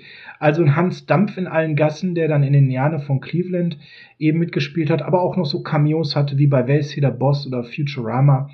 Ähm, oder eben, wie du sagtest, als Ringsprecher bei zwei WrestleManias. Ähm, hat auch eine super, super schöne Autobiografie veröffentlicht. Wer an sowas Spaß hat, Catch 222 ähm, hört euch das einfach mal, äh, gebt euch das mal. Es ist wirklich interessant zu lesen, habe ich persönlich mal vor Jahren gemacht. Also wirklich eine Legende, die man hier verpflichtet hat, der den Reporter gibt und der spielt eine ganz entscheidende Rolle, weil bei 60 und 60 per kommt es ja jetzt auch zu dem Spiel der Spiele mitten in der Saison gegen die Yankees. Und äh, da sehen dann die Indians aber nicht ganz so gut aus, ne? Äh, nee, auf keinen Fall die sind eigentlich so richtig gut am Ablosen gegen die Yankees. Das ist der Angstgegner und äh, da haben die Yankees auch den einen Spieler, mit dem auch Vaughn nicht klarkommt, der nämlich seine knallharten Würfe immer aus dem Stadion schießt und äh, dann steht man 60 61. Die Stimmung ist so ein bisschen gedämpft. Man ist ja schon beim kaputten Bus, man hat äh, keinerlei äh, warm Wasser mehr.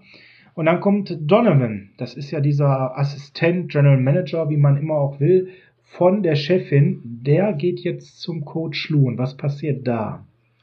Ja, der gute Coach erfährt jetzt erstmal, was die ganze Kacke soll, die denen passiert. Dass es nie geplant war, dass die überhaupt ein Spiel gewinnen sollten. Dass man von Anfang an wollte, ihr sollt hier ablosen vom Herrn, deshalb habt ihr die miesesten Spieler gekriegt, deshalb habt ihr einen Trainer gekriegt, der nicht hoch angesehen ist bei der Major League es geht hier einzig und allein darum, dass das Team aufgelöst wird nach der Saison und nach Miami geht. Und da wird so der Ehrgeiz vom Coach ins Leben gerufen. ja, und das gibt er natürlich gerne an sein Team weiter in einer ganz besonderen Art, ne? Genau. Der ruft nämlich das Team im Lockerroom zusammen und sagt denen auch da mal, was Phase ist. So nach dem Motto, wisst ihr was? Selbst wenn wir hier noch gut rauskommen aus der Saison, ihr alle seid euren Job danach eh los, weil das Team wird nach Miami verkauft. Und dann könnt ihr euch alle einen neuen Job suchen. Das heißt hier, die Veteranen, ihr seid dann richtig weg vom Fenster. Und ihr, die Rookies hier, ihr habt auch keine Chance mehr, weil ihr seid immer damit in Verbindung zu setzen, das sind die Leute, die das letzte Cleveland Indian Spiel gemacht haben. Die haben das Team ruiniert. Und dann wird wirklich so der Ehrgeiz bei den Leuten so hoch und die sagen, nee, wollen wir nicht die meint, die kann uns hier äh, vorführen. Nee, wir führen die vor, weil der gute Jack hat da nämlich den guten Einfall, wir machen jetzt das, womit keiner mehr rechnet. Wir gewinnen die Meisterschaft. Wir holen die verdammte Meisterschaft. Und dann steht er auf in dieser Szene. Alle sitzen im Lockerroom, sind so richtig deprimiert nach der Niederlage gegen die Yankees, weil man die einfach nicht knackt. Und dann muss der Coach Lou auch noch mit dieser Klamotte rauskommen. Und dann steht er auf, wir holen die verdammte Meisterschaft. Und da ist Jake wieder der Liegender, obwohl er ja eigentlich der Gebrochene ist, der seine Profikarriere, seine Liebe zu, zu Rini Russo, er hat ja alles in Sand gesetzt. Und trotzdem ist er der, der aufsteht und als erstes vorne weggeht und dann auf Snipes aufsteht und alle anderen. Und ja, da geht dann so ein Ruck durch die Mannschaft und äh, der Coach hat noch so eine spezielle Motivationsidee, denn ähm, die Chefin ein war, Adventskalender. die war ja mal Pin-Up-Darstellerin. Ne? Ja, die Chefin war ja ein Showgirl aus Las Vegas. Und der gute Coach hat dann so die Idee gehabt, ich bringe euch hier ein richtig geiles Adventskalenderchen. Wir haben noch eine gewisse Anzahl an Spielen und für jedes Spiel, was wir verlieren, ziehe ich ihr einen Teil der Kleidung ab, so dass sie am Schluss nackig vor euch steht. Gewinnen, nicht verlieren, das ist ganz wichtig. Äh, Entschuldigung, gewinnen. Jedes Mal, wenn wir gewinnen, ziehe ich hier etwas ab und das ist euer Anreiz, dass ihr nicht nur für euch gewinnt, sondern auch dafür gewinnt, dass diese Frau, die euch sportlich ruiniert eigentlich, genau das Gegenteil erreicht hat.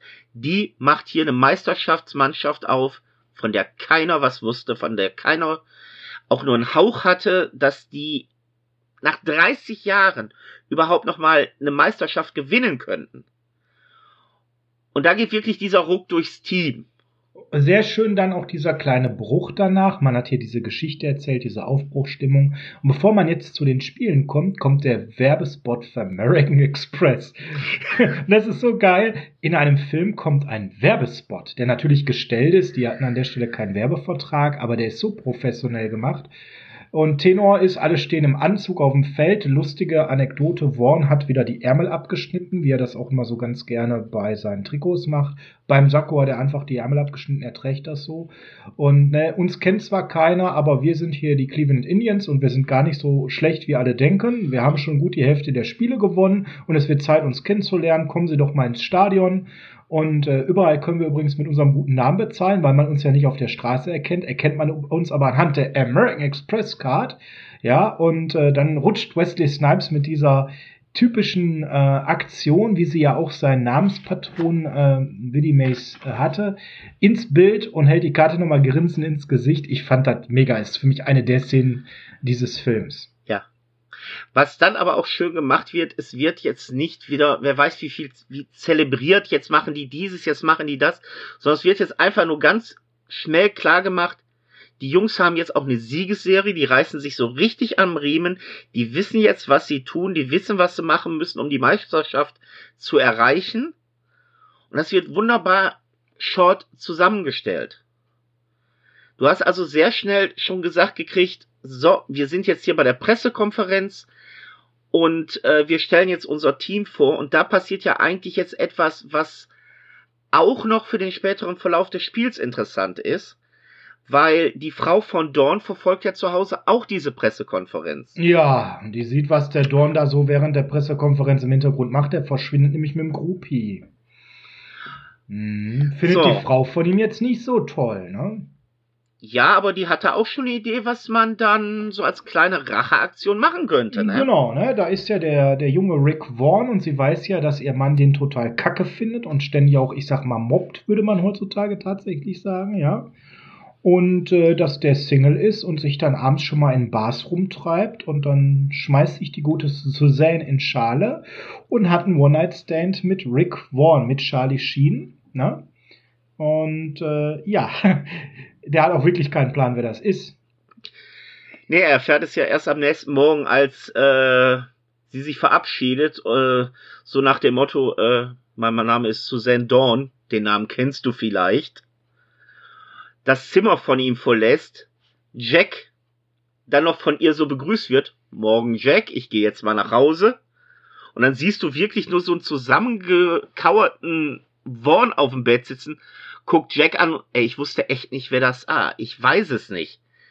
Ich weiß jetzt nicht, was hier passiert ist. Ich wusste nicht, dass das die Frau von Dawn war. Ja, und damit jetzt auch ein richtiges Problem da am Start ist, ne?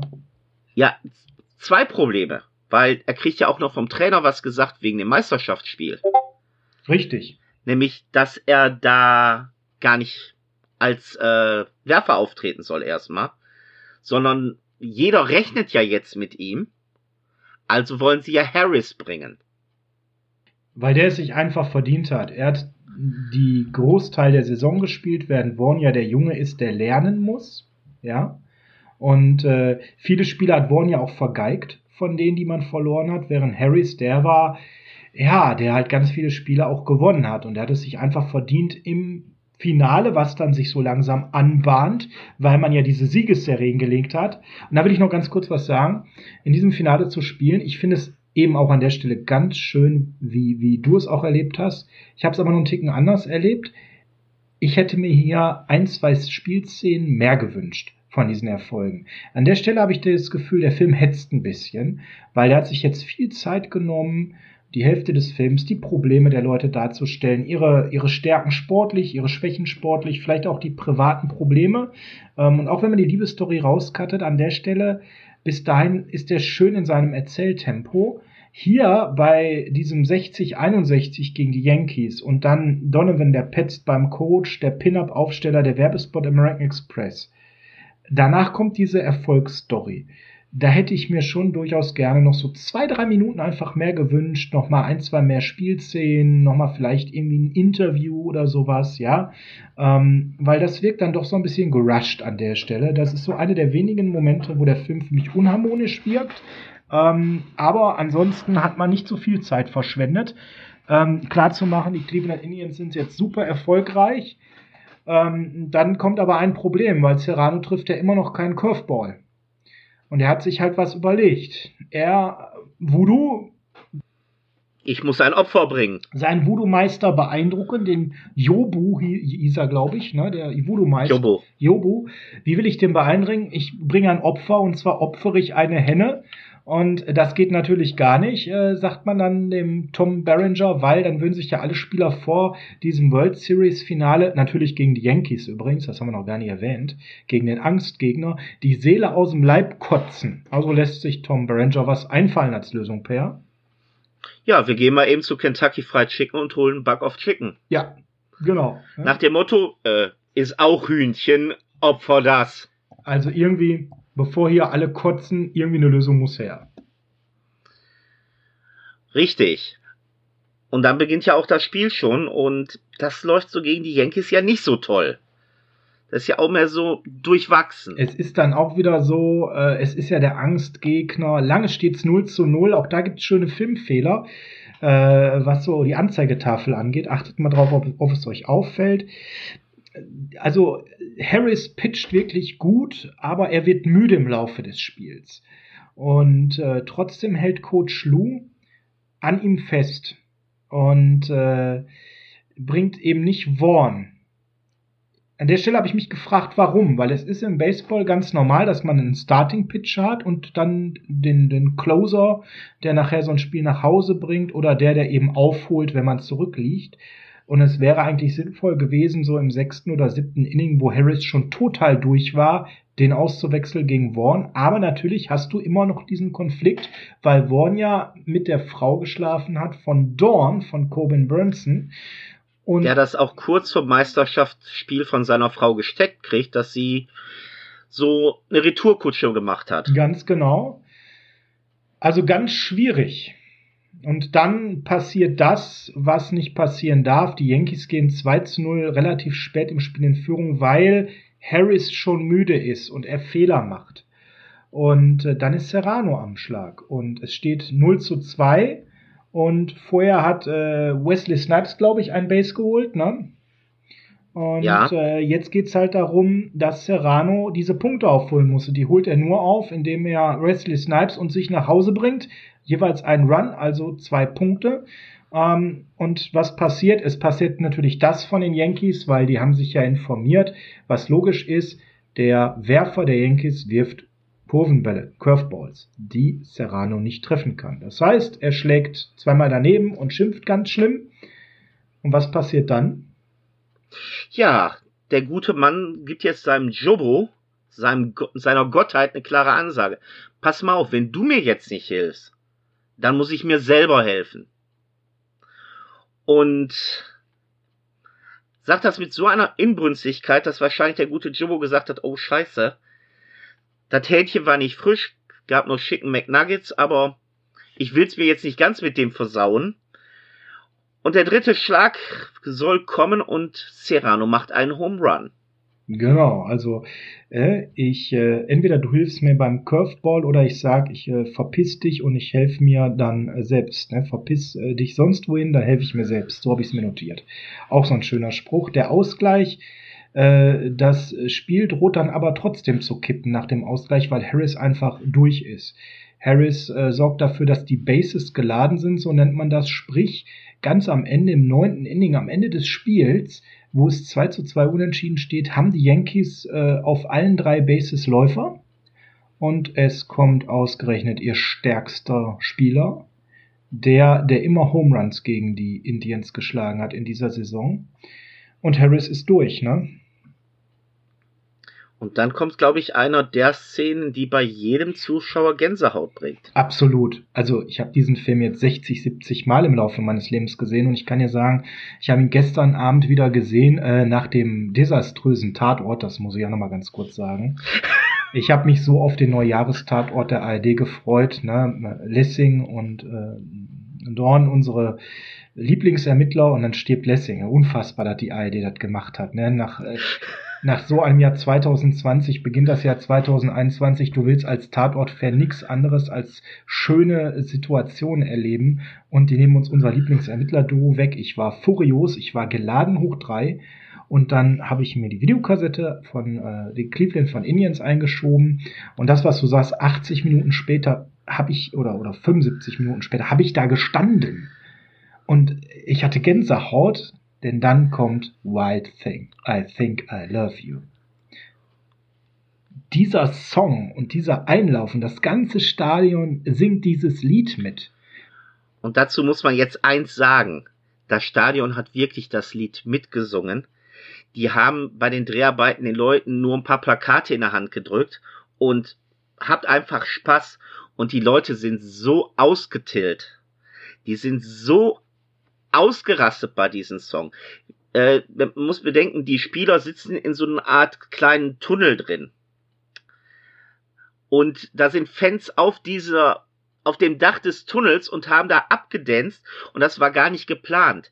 Die feiern zum einen Charlie Sheen, der da reinkommt, zum einen feiern die diesen Song und am meisten feiern die diese ganze Situation und sich und das ist eine solch geniale Atmosphäre, weil man muss bitte bedenken, das Stadion war damals wirklich mit, ich glaube, 30.000 Leuten gefüllt und die gehen da sowas von ab und das kommt so genial auch heute noch rüber, wenn man den Film guckt. Da gibt's Gänsehaut pur. A wegen der Musik, B wegen die Art, wie Charlie Sheen schon reinkommt, aber auch ganz groß durch das Publikum.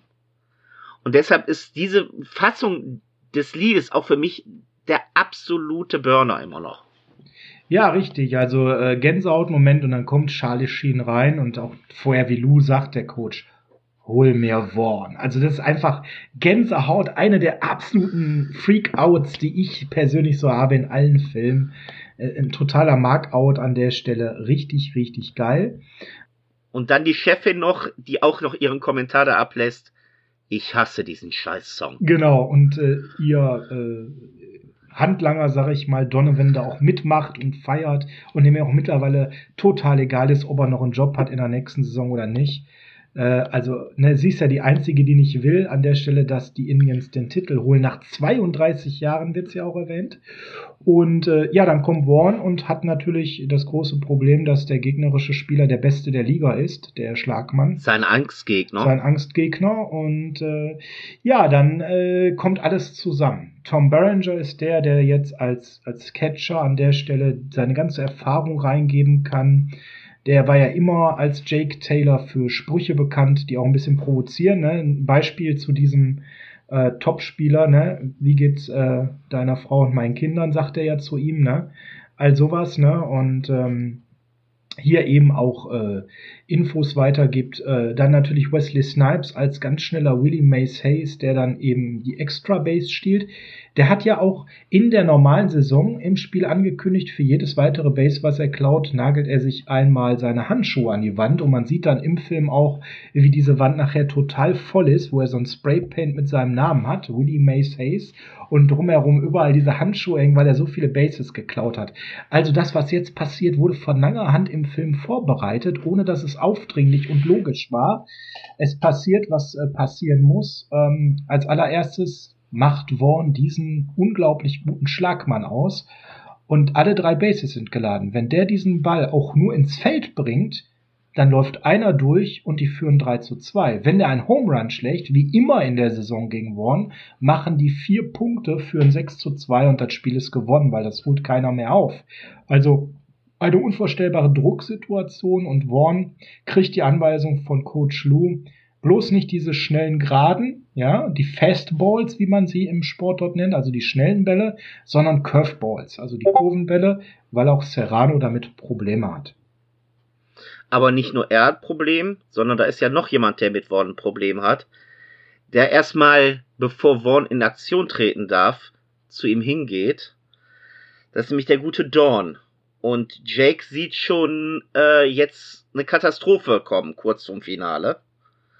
So nach dem Motto, mach jetzt keine Szene wegen seiner Frau, bitte. Und das Einzige, was Dawn den Vaughn sagt, bring das Ding nach Hause. Genau. Ja, also anstatt jetzt das Riesendrama heraufzubeschwören an der Stelle, geht es wirklich nur darum, bring uns dieses Spiel nach Hause. Und das äh, macht er dann auch an der Stelle. Ne? Und Tom Berenger, Jake hat dann auch noch eine Message für ihn. Das ist das aus, was dich dann zum äh, Helden werden lässt. Ne? Also richtig genial. Ja, und es kommt, wie es kommen soll. Er macht natürlich nicht den Curveball, sondern er macht seinen Fastball, den schnellsten der Liga, 97 Meilen. Ja, das äh, sind Meilen, amerikanische Meilen, also über 130 Stundenkilometer schnell. Und Tom Berenger macht natürlich das, was man als Catcher in so einer Situation macht. Man erzählt ihren Murks, boah, jetzt weiß ich gar nicht, das Ding, boah, mein Gott, das hätte mich fast erwischt, das hätte mich getötet und boah, ist das schnell. Ja, jetzt müssen wir aber was ganz anderes machen und zeigt ihm an, die Eins zwischen den, äh, zwischen, in seinem Schritt ist das ja, macht der Catcher das, damit das kein anderer sieht. Äh, machen wir was ganz anderes, mal die gute Nummer eins Und das ist dann wieder der Fastball und der ist sogar 99 Meilen schnell. Und oh mein Gott, jetzt müssen wir was ganz anderes machen. Und dann kommt der dritte Fastball mit 101 Meilen, was ja auch ein Rekord in der Major League tatsächlich wäre oder damals war. Mittlerweile gibt es Pitcher, die das schaffen, unfassbar schnell. Und er macht den aus. Und damit äh, verhindert er, dass die Yankees in Führung gehen. Und die Indians sind dann am äh, Schlag eben und äh, können jetzt das Spiel dann eben auch nach Hause bringen. Und, ähm, ja, und jetzt hat Jake seinen Auftritt. Genau, denn äh, Wesley Snipes ist schon auf dem Base und hat ja versprochen, er klaut Bases. Äh, ähm, was er auch versucht, der ähm, Werfer versucht dann nochmal das zu testen, indem er zur Base wirft. Wesley schafft es aber wieder dorthin zurück, so dass er nicht ausgemacht wird, steht also auf der ersten Base und dann hat man ein Problem. Man muss ihn irgendwie nach Hause kriegen und jetzt kommt mit äh, Tom Berenger eigentlich ein sehr durchschnittlicher Schlagmann und Per, der hat da eine besondere Idee. Ja, er ist verdammt verwegen und deutet dann nur mit seiner einen Hand gegen Himmel, um klarzumachen, egal was du jetzt wirst, das gibt einen Home Run. Und das ist seit den 30ern nicht mehr passiert, dass das einer so angekündigt hat. In der World Series, ganz genau. In der World Series, genau. Und das ist was ganz Besonderes und dementsprechend, ja, der Werfer trifft dann auch mit seinem ersten Wurf den guten Jake. Genau, ne? und der lässt es dann, er unterlässt es demonstrativ auch hier an der Stelle, sich das Trikot sauber zu machen. Ja, das bemerkt dann natürlich auch unser Kommentator und äh, der legendäre und äh, zeigt wieder Richtung nach draußen. Ich schieß das Ding raus. Der Wurf kommt und was macht Jake? Das Ding geht nach unten und rollt durch die Gegend und die haben alle ein Problem, weil die nicht mehr damit gerechnet haben, dass der Ball nicht getroffen wird, in dem Maße, dass der jetzt irgendwie weit nach hinten fliegt. Die sind ganz, also die Yankees sind aus ihrem Konzept gerade gebracht. Ja, absolut. Weil die haben jetzt alle vielleicht nicht mit einem Home Run gerechnet, aber die haben schon mit einem starken Schlag gerechnet. Ja, und deswegen stehen sie weit hinten, weil der starke Schlag würde natürlich bedeuten, Jake kommt zur ersten Base, was wichtig ist, damit er nicht ausgemacht wird und das Spiel zu Ende ist. Und äh, Wesley Snipes kann zumindest ein, zwei Bases weiterkommen. Nein, er spielt einen ganz kurzen Ball. Alle müssen von weit hinten, wo sie stehen, nach vorne rennen. Man sieht richtig den Yankees-Verteidiger. Oh, scheiße, da haben wir nicht mitgerechnet. Rennt nach vorne, holt den Ball, wirft ihn zur ersten Base, um Jake auszumachen. Und er schafft es im letzten Moment mit seinen kaputten Knien auf diese Base zu kommen. Der Helm fällt ihn dabei ab. Und äh, ja, dann müssen sie natürlich in dem Moment Gedanken schnell umschalten. Verdammt, wir haben ja noch jemand anders da unterwegs und ja, das ist dann Wesley Snipes per. Richtig. Und der gute Wesley rennt wie der Windhund, als man, äh, so wie man ihn am Anfang tituliert hat. Ja, und schafft es wirklich im letzten Moment das Ding nach Hause zu holen.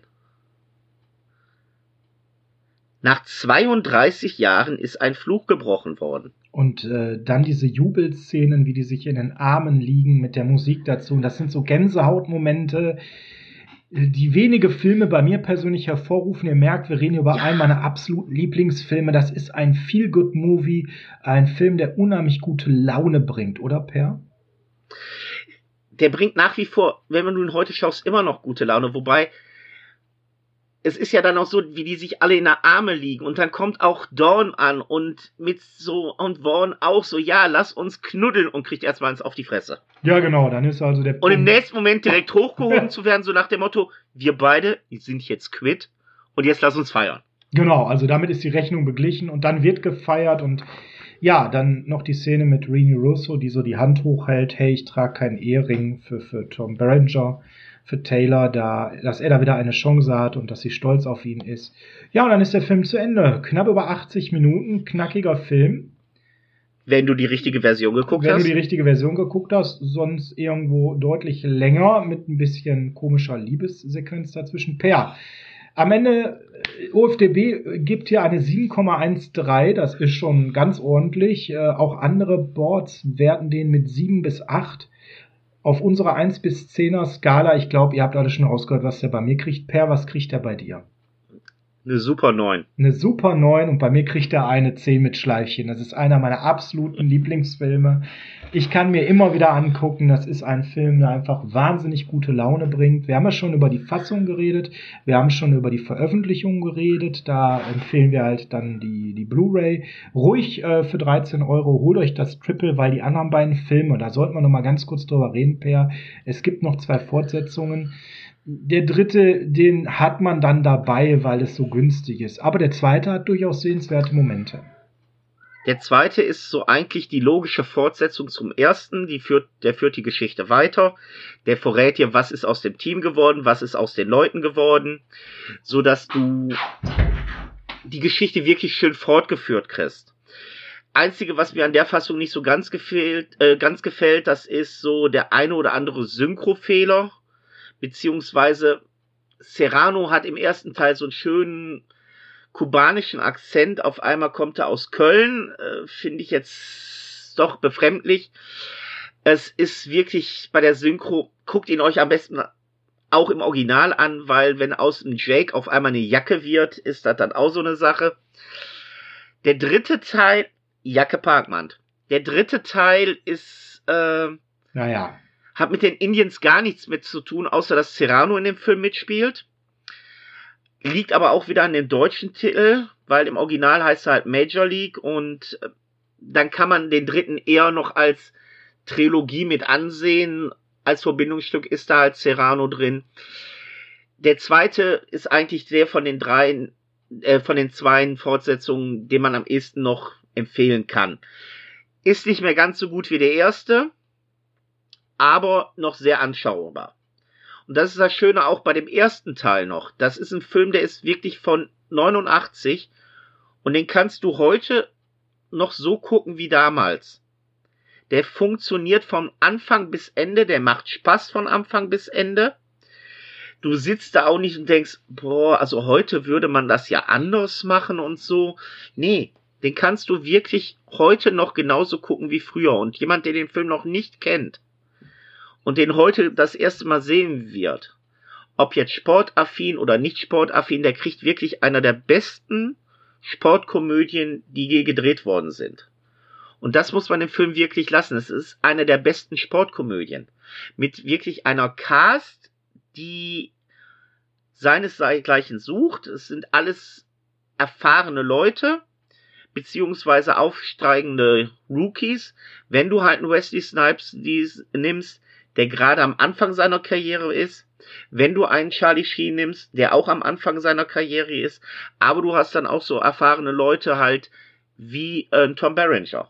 Genau. Also der Film ist immer noch perfekt. Er macht einfach wahnsinnig Laune. Ähm, vielleicht noch zwei, drei äh, Randaspekte dazu. Gedreht wurde natürlich damals im Cleveland Mutual äh, Stadium in Cleveland, Ohio für die Innenbereiche, also für das Spielfeld. Ganz spannend ist aber, dass alles, was äh, im, im Interior-Bereich ist, also Umkleidekabinen und sowas, ne, Büros, das wurde alles in Milwaukee gedreht, im County Stadium. Man hat also tatsächlich zwei Stadien, in denen man das gedreht hat. Warum der Hintergrund? Ja, Milwaukee habe ich vorhin schon mal genannt. Bob Uecker ist äh, der Mann, der die Milwaukee-Mannschaft äh, groß gemacht hat, der dort gelebt hat. Und ihm zuliebe hat man dann eben dort in Milwaukee, Wisconsin, äh, die ganzen Innenaufnahmen gemacht. Weitere Aufnahmen auch in Milwaukee und auch in Tucson, Arizona. Also der Film ist nicht alleine nur in Cleveland gedreht worden. Äh, es gab auch ähm, zwei, drei Aufnahmen in Chicago. Auch im Yankee Stadium hat man tatsächlich dann das Auswärtsspiel gedreht. Also ihr merkt, ein Film, wo man auch offiziell mit der Liga damals kooperiert hat. Dieser Film hatte ein gewisses Budget und hat immerhin 50 Millionen Dollar damals in den Kinos eingespielt, per als der lief. Ähm, das ist schon ganz stattlich gewesen zur damaligen Zeit zur damaligen Zeit, ja, auf jeden Fall. Wobei, was ich noch ganz interessant finde, ist die Sache mit Charlie Sheen, der wirklich einen hammerharten Ball geworfen hat.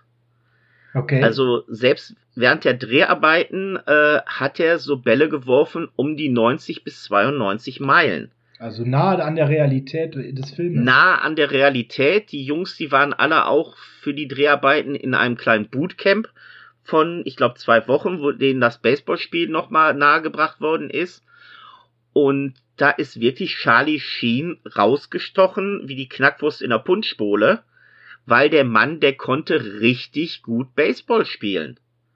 Nicht nur, dass einen harten Ball geworfen hat, nein, der hat das Spiel wirklich gekonnt. Ja. Also nicht wie bei Wesley Snipes, wo es nur aussah, als würde er schnell rennen und macht es nicht, sondern äh, Charlie Sheen wirft auch hart.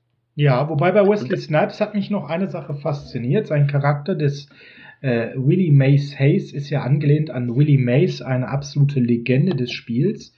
Ähm, vor allem in der ganz frühen Zeit des Spiels. Willie Mays ähm, ist jemand, der ähm, tatsächlich für die New York Giants äh, gespielt hat, debütiert hat und in dieser Liga es dann ganze 20 Jahre geschafft hat, war unter anderem auch mehrfacher äh, All-Star, zwölffacher Golden Glove-Gewinner, das ist ja eine der höchsten Auszeichnungen. Er war Rookie of the Year, er hat die World Series 54 gewonnen, 24-facher All-Star und er gilt als einer der besten Spieler aller Zeiten. Also man hat hier nicht irgendwen genommen als Inspiration für diesen Charakter, sondern einen ganz legendären Spieler, der eben unheimlich schnell war. Und äh, es gibt ja eine Szene, die haben wir noch gar nicht besprochen, die eins zu eins so ist, wie Willie Mays gespielt hat. Denn Wesley Snipes spielt als Willie Hayes, Willie Mays Hayes dieselbe Position wie der echte Willie Mays, nämlich Centerfield-Spieler, also im Centerfield hinten als Verteidiger, der die Bälle fängt, wenn sie vom Gegner ähm, geschlagen wurden. Und da gibt es diese eine Szene, wo er dann zur Wand rennt ähm, und so einen tollen Catch hat. Und so einen tollen Catch hat eben auch Willie Mays mal gemacht. Im zweiten Teil äh, gibt es dann sogar den The Catch, das ist dieser legendäre Catch, bei dem Willie Mace, der echte, den Ball mit dem Rücken zum Feld fängt, ohne zu gucken, dass er den Ball fängt. Und das wird im zweiten Teil, also wenn ihr da nochmal einen Grund haben wollt, um den zweiten Teil zu sehen, eins zu eins mit Wesley Snipes auch nachgestellt. Also man hat dort echte Szenen von Willie Mace mit Willie Mace Hayes, jetzt habe ich es glaube ich richtig genannt, äh, nachgestellt, um das Ganze noch so ein bisschen zu vertiefen. Also das ist, hat man sich wirklich viel, viel Mühe gegeben. Wenn du auf die Realität dann zu, noch zu sprechen kommst, dann gibt es auch noch ein kleines äh, Schmankerl. Die Nummer von Vaughn, die 99, da haben sich die Leute nach dem Erfolg des Filmes in der Realität bei den Baseballmannschaften wirklich drum geprügelt, dass die diese Nummer kriegen, weil die halt wirklich auch diesen, ja, dieser, diesen Output haben wollten. Also es ist ganz faszinierend, dass die Realität sich dann wirklich an dem Film bedient hat.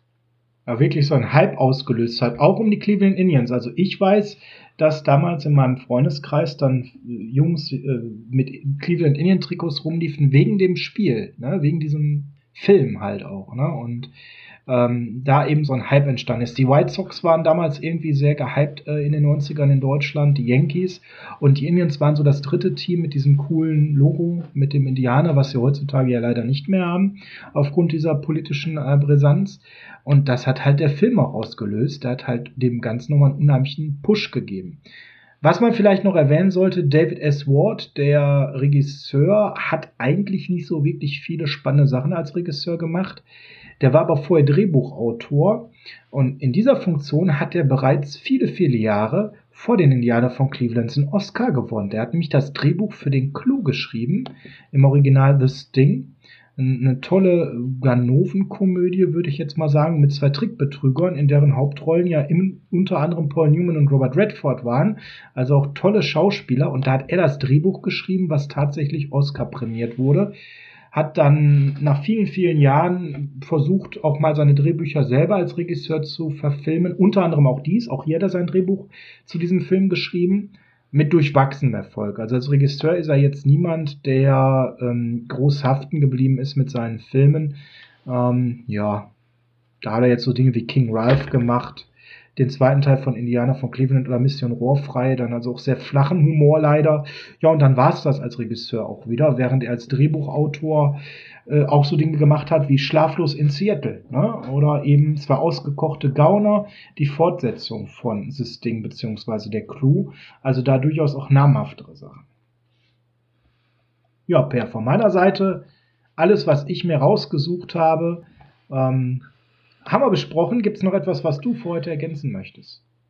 Nein, also dein Wissen über den Film war super erfrischend und sehr informativ. Also war auch einiges für mich neu bei. Also ich hätte diesem Film heute nichts mehr zuzufügen. Das Einzige, was jetzt nur noch auf meiner Seite ist, ähm, ja, was kommt das nächste Mal, ne? Ja, also an der Stelle äh, würde ich den Film beenden mit, das Stadion ist noch nicht ausverkauft, aber es lohnt sich zu kommen. Ne? Das war der Spruch, als das Stadion quasi leer war, ganz am Anfang des Films. Ja, was kommt ne? Nacke, Nacke, Wuga. Ja, genau. Der war viel zu hoch, der war viel zu scheiße. Ne? ja, ich, ich kann ihn mitsprechen. Ja, das ist so. Ne? Nach so oft gucken kann man so einen Film mitsprechen. Ähm, was kommt nächstes Mal? Du bist dran, den Film vorzuschlagen. Ähm, ja. Gib mir doch mal einen Tipp. Also wir hatten ja jetzt so ein bisschen die heitere Sache. Ja. Und für mich ist so aber die Zeit in der Videothek nicht nur heiter und lustig, auch wenn es ein Teil davon ist, sondern das ist auch immer so ein bisschen dieser dunkle und grittigere Aspekt. Also Horror-Genre, Mystery, sowas? Ja. Thriller? Horror, Grusel würde ich dich diesmal reinsetzen. Ein bisschen Mystery. Ja, okay. Äh, von einem meiner absoluten Lieblingsregisseure. Oh, äh, der absolute Lieblingsregisseur oder einer deiner absoluten Lieblingsregisseure? Der absolute Regisseur, wo ich auch jede Veröffentlichung von habe. Okay, dann muss ich sagen, dann weiß ich ja, wer es ist. Es ist Carpenter. Richtig. Mm. Oh, der hat einige ähm, schöne Filme gemacht.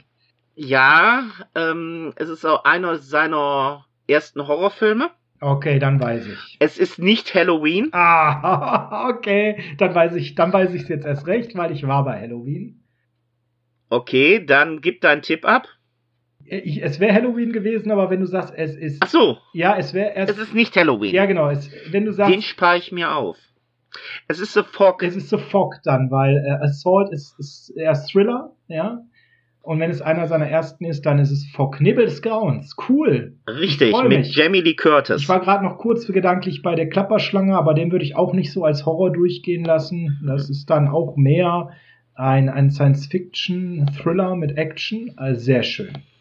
Also, Jamie Lee Curtis, es wird geschrien werden in dem Film und auch in unserer Rezession.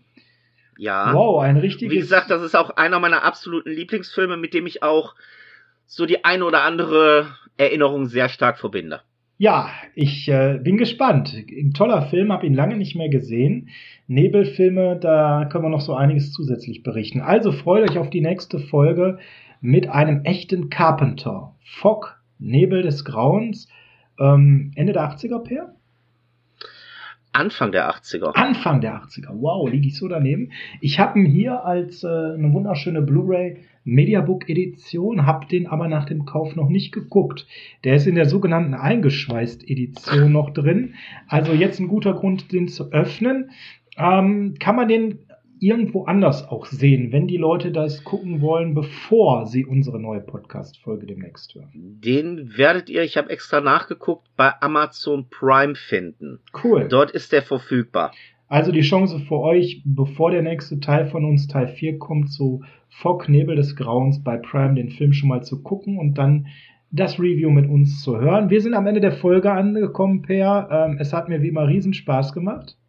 Mir auch. Ja, und denkt dran, Leute, Rückspul nicht vergessen, sagen wir immer an der Stelle, ne? Genau, kostet sonst ein Euro mehr. Das wollen Tschüss. wir nicht. Tschüss, macht's gut, bis dann.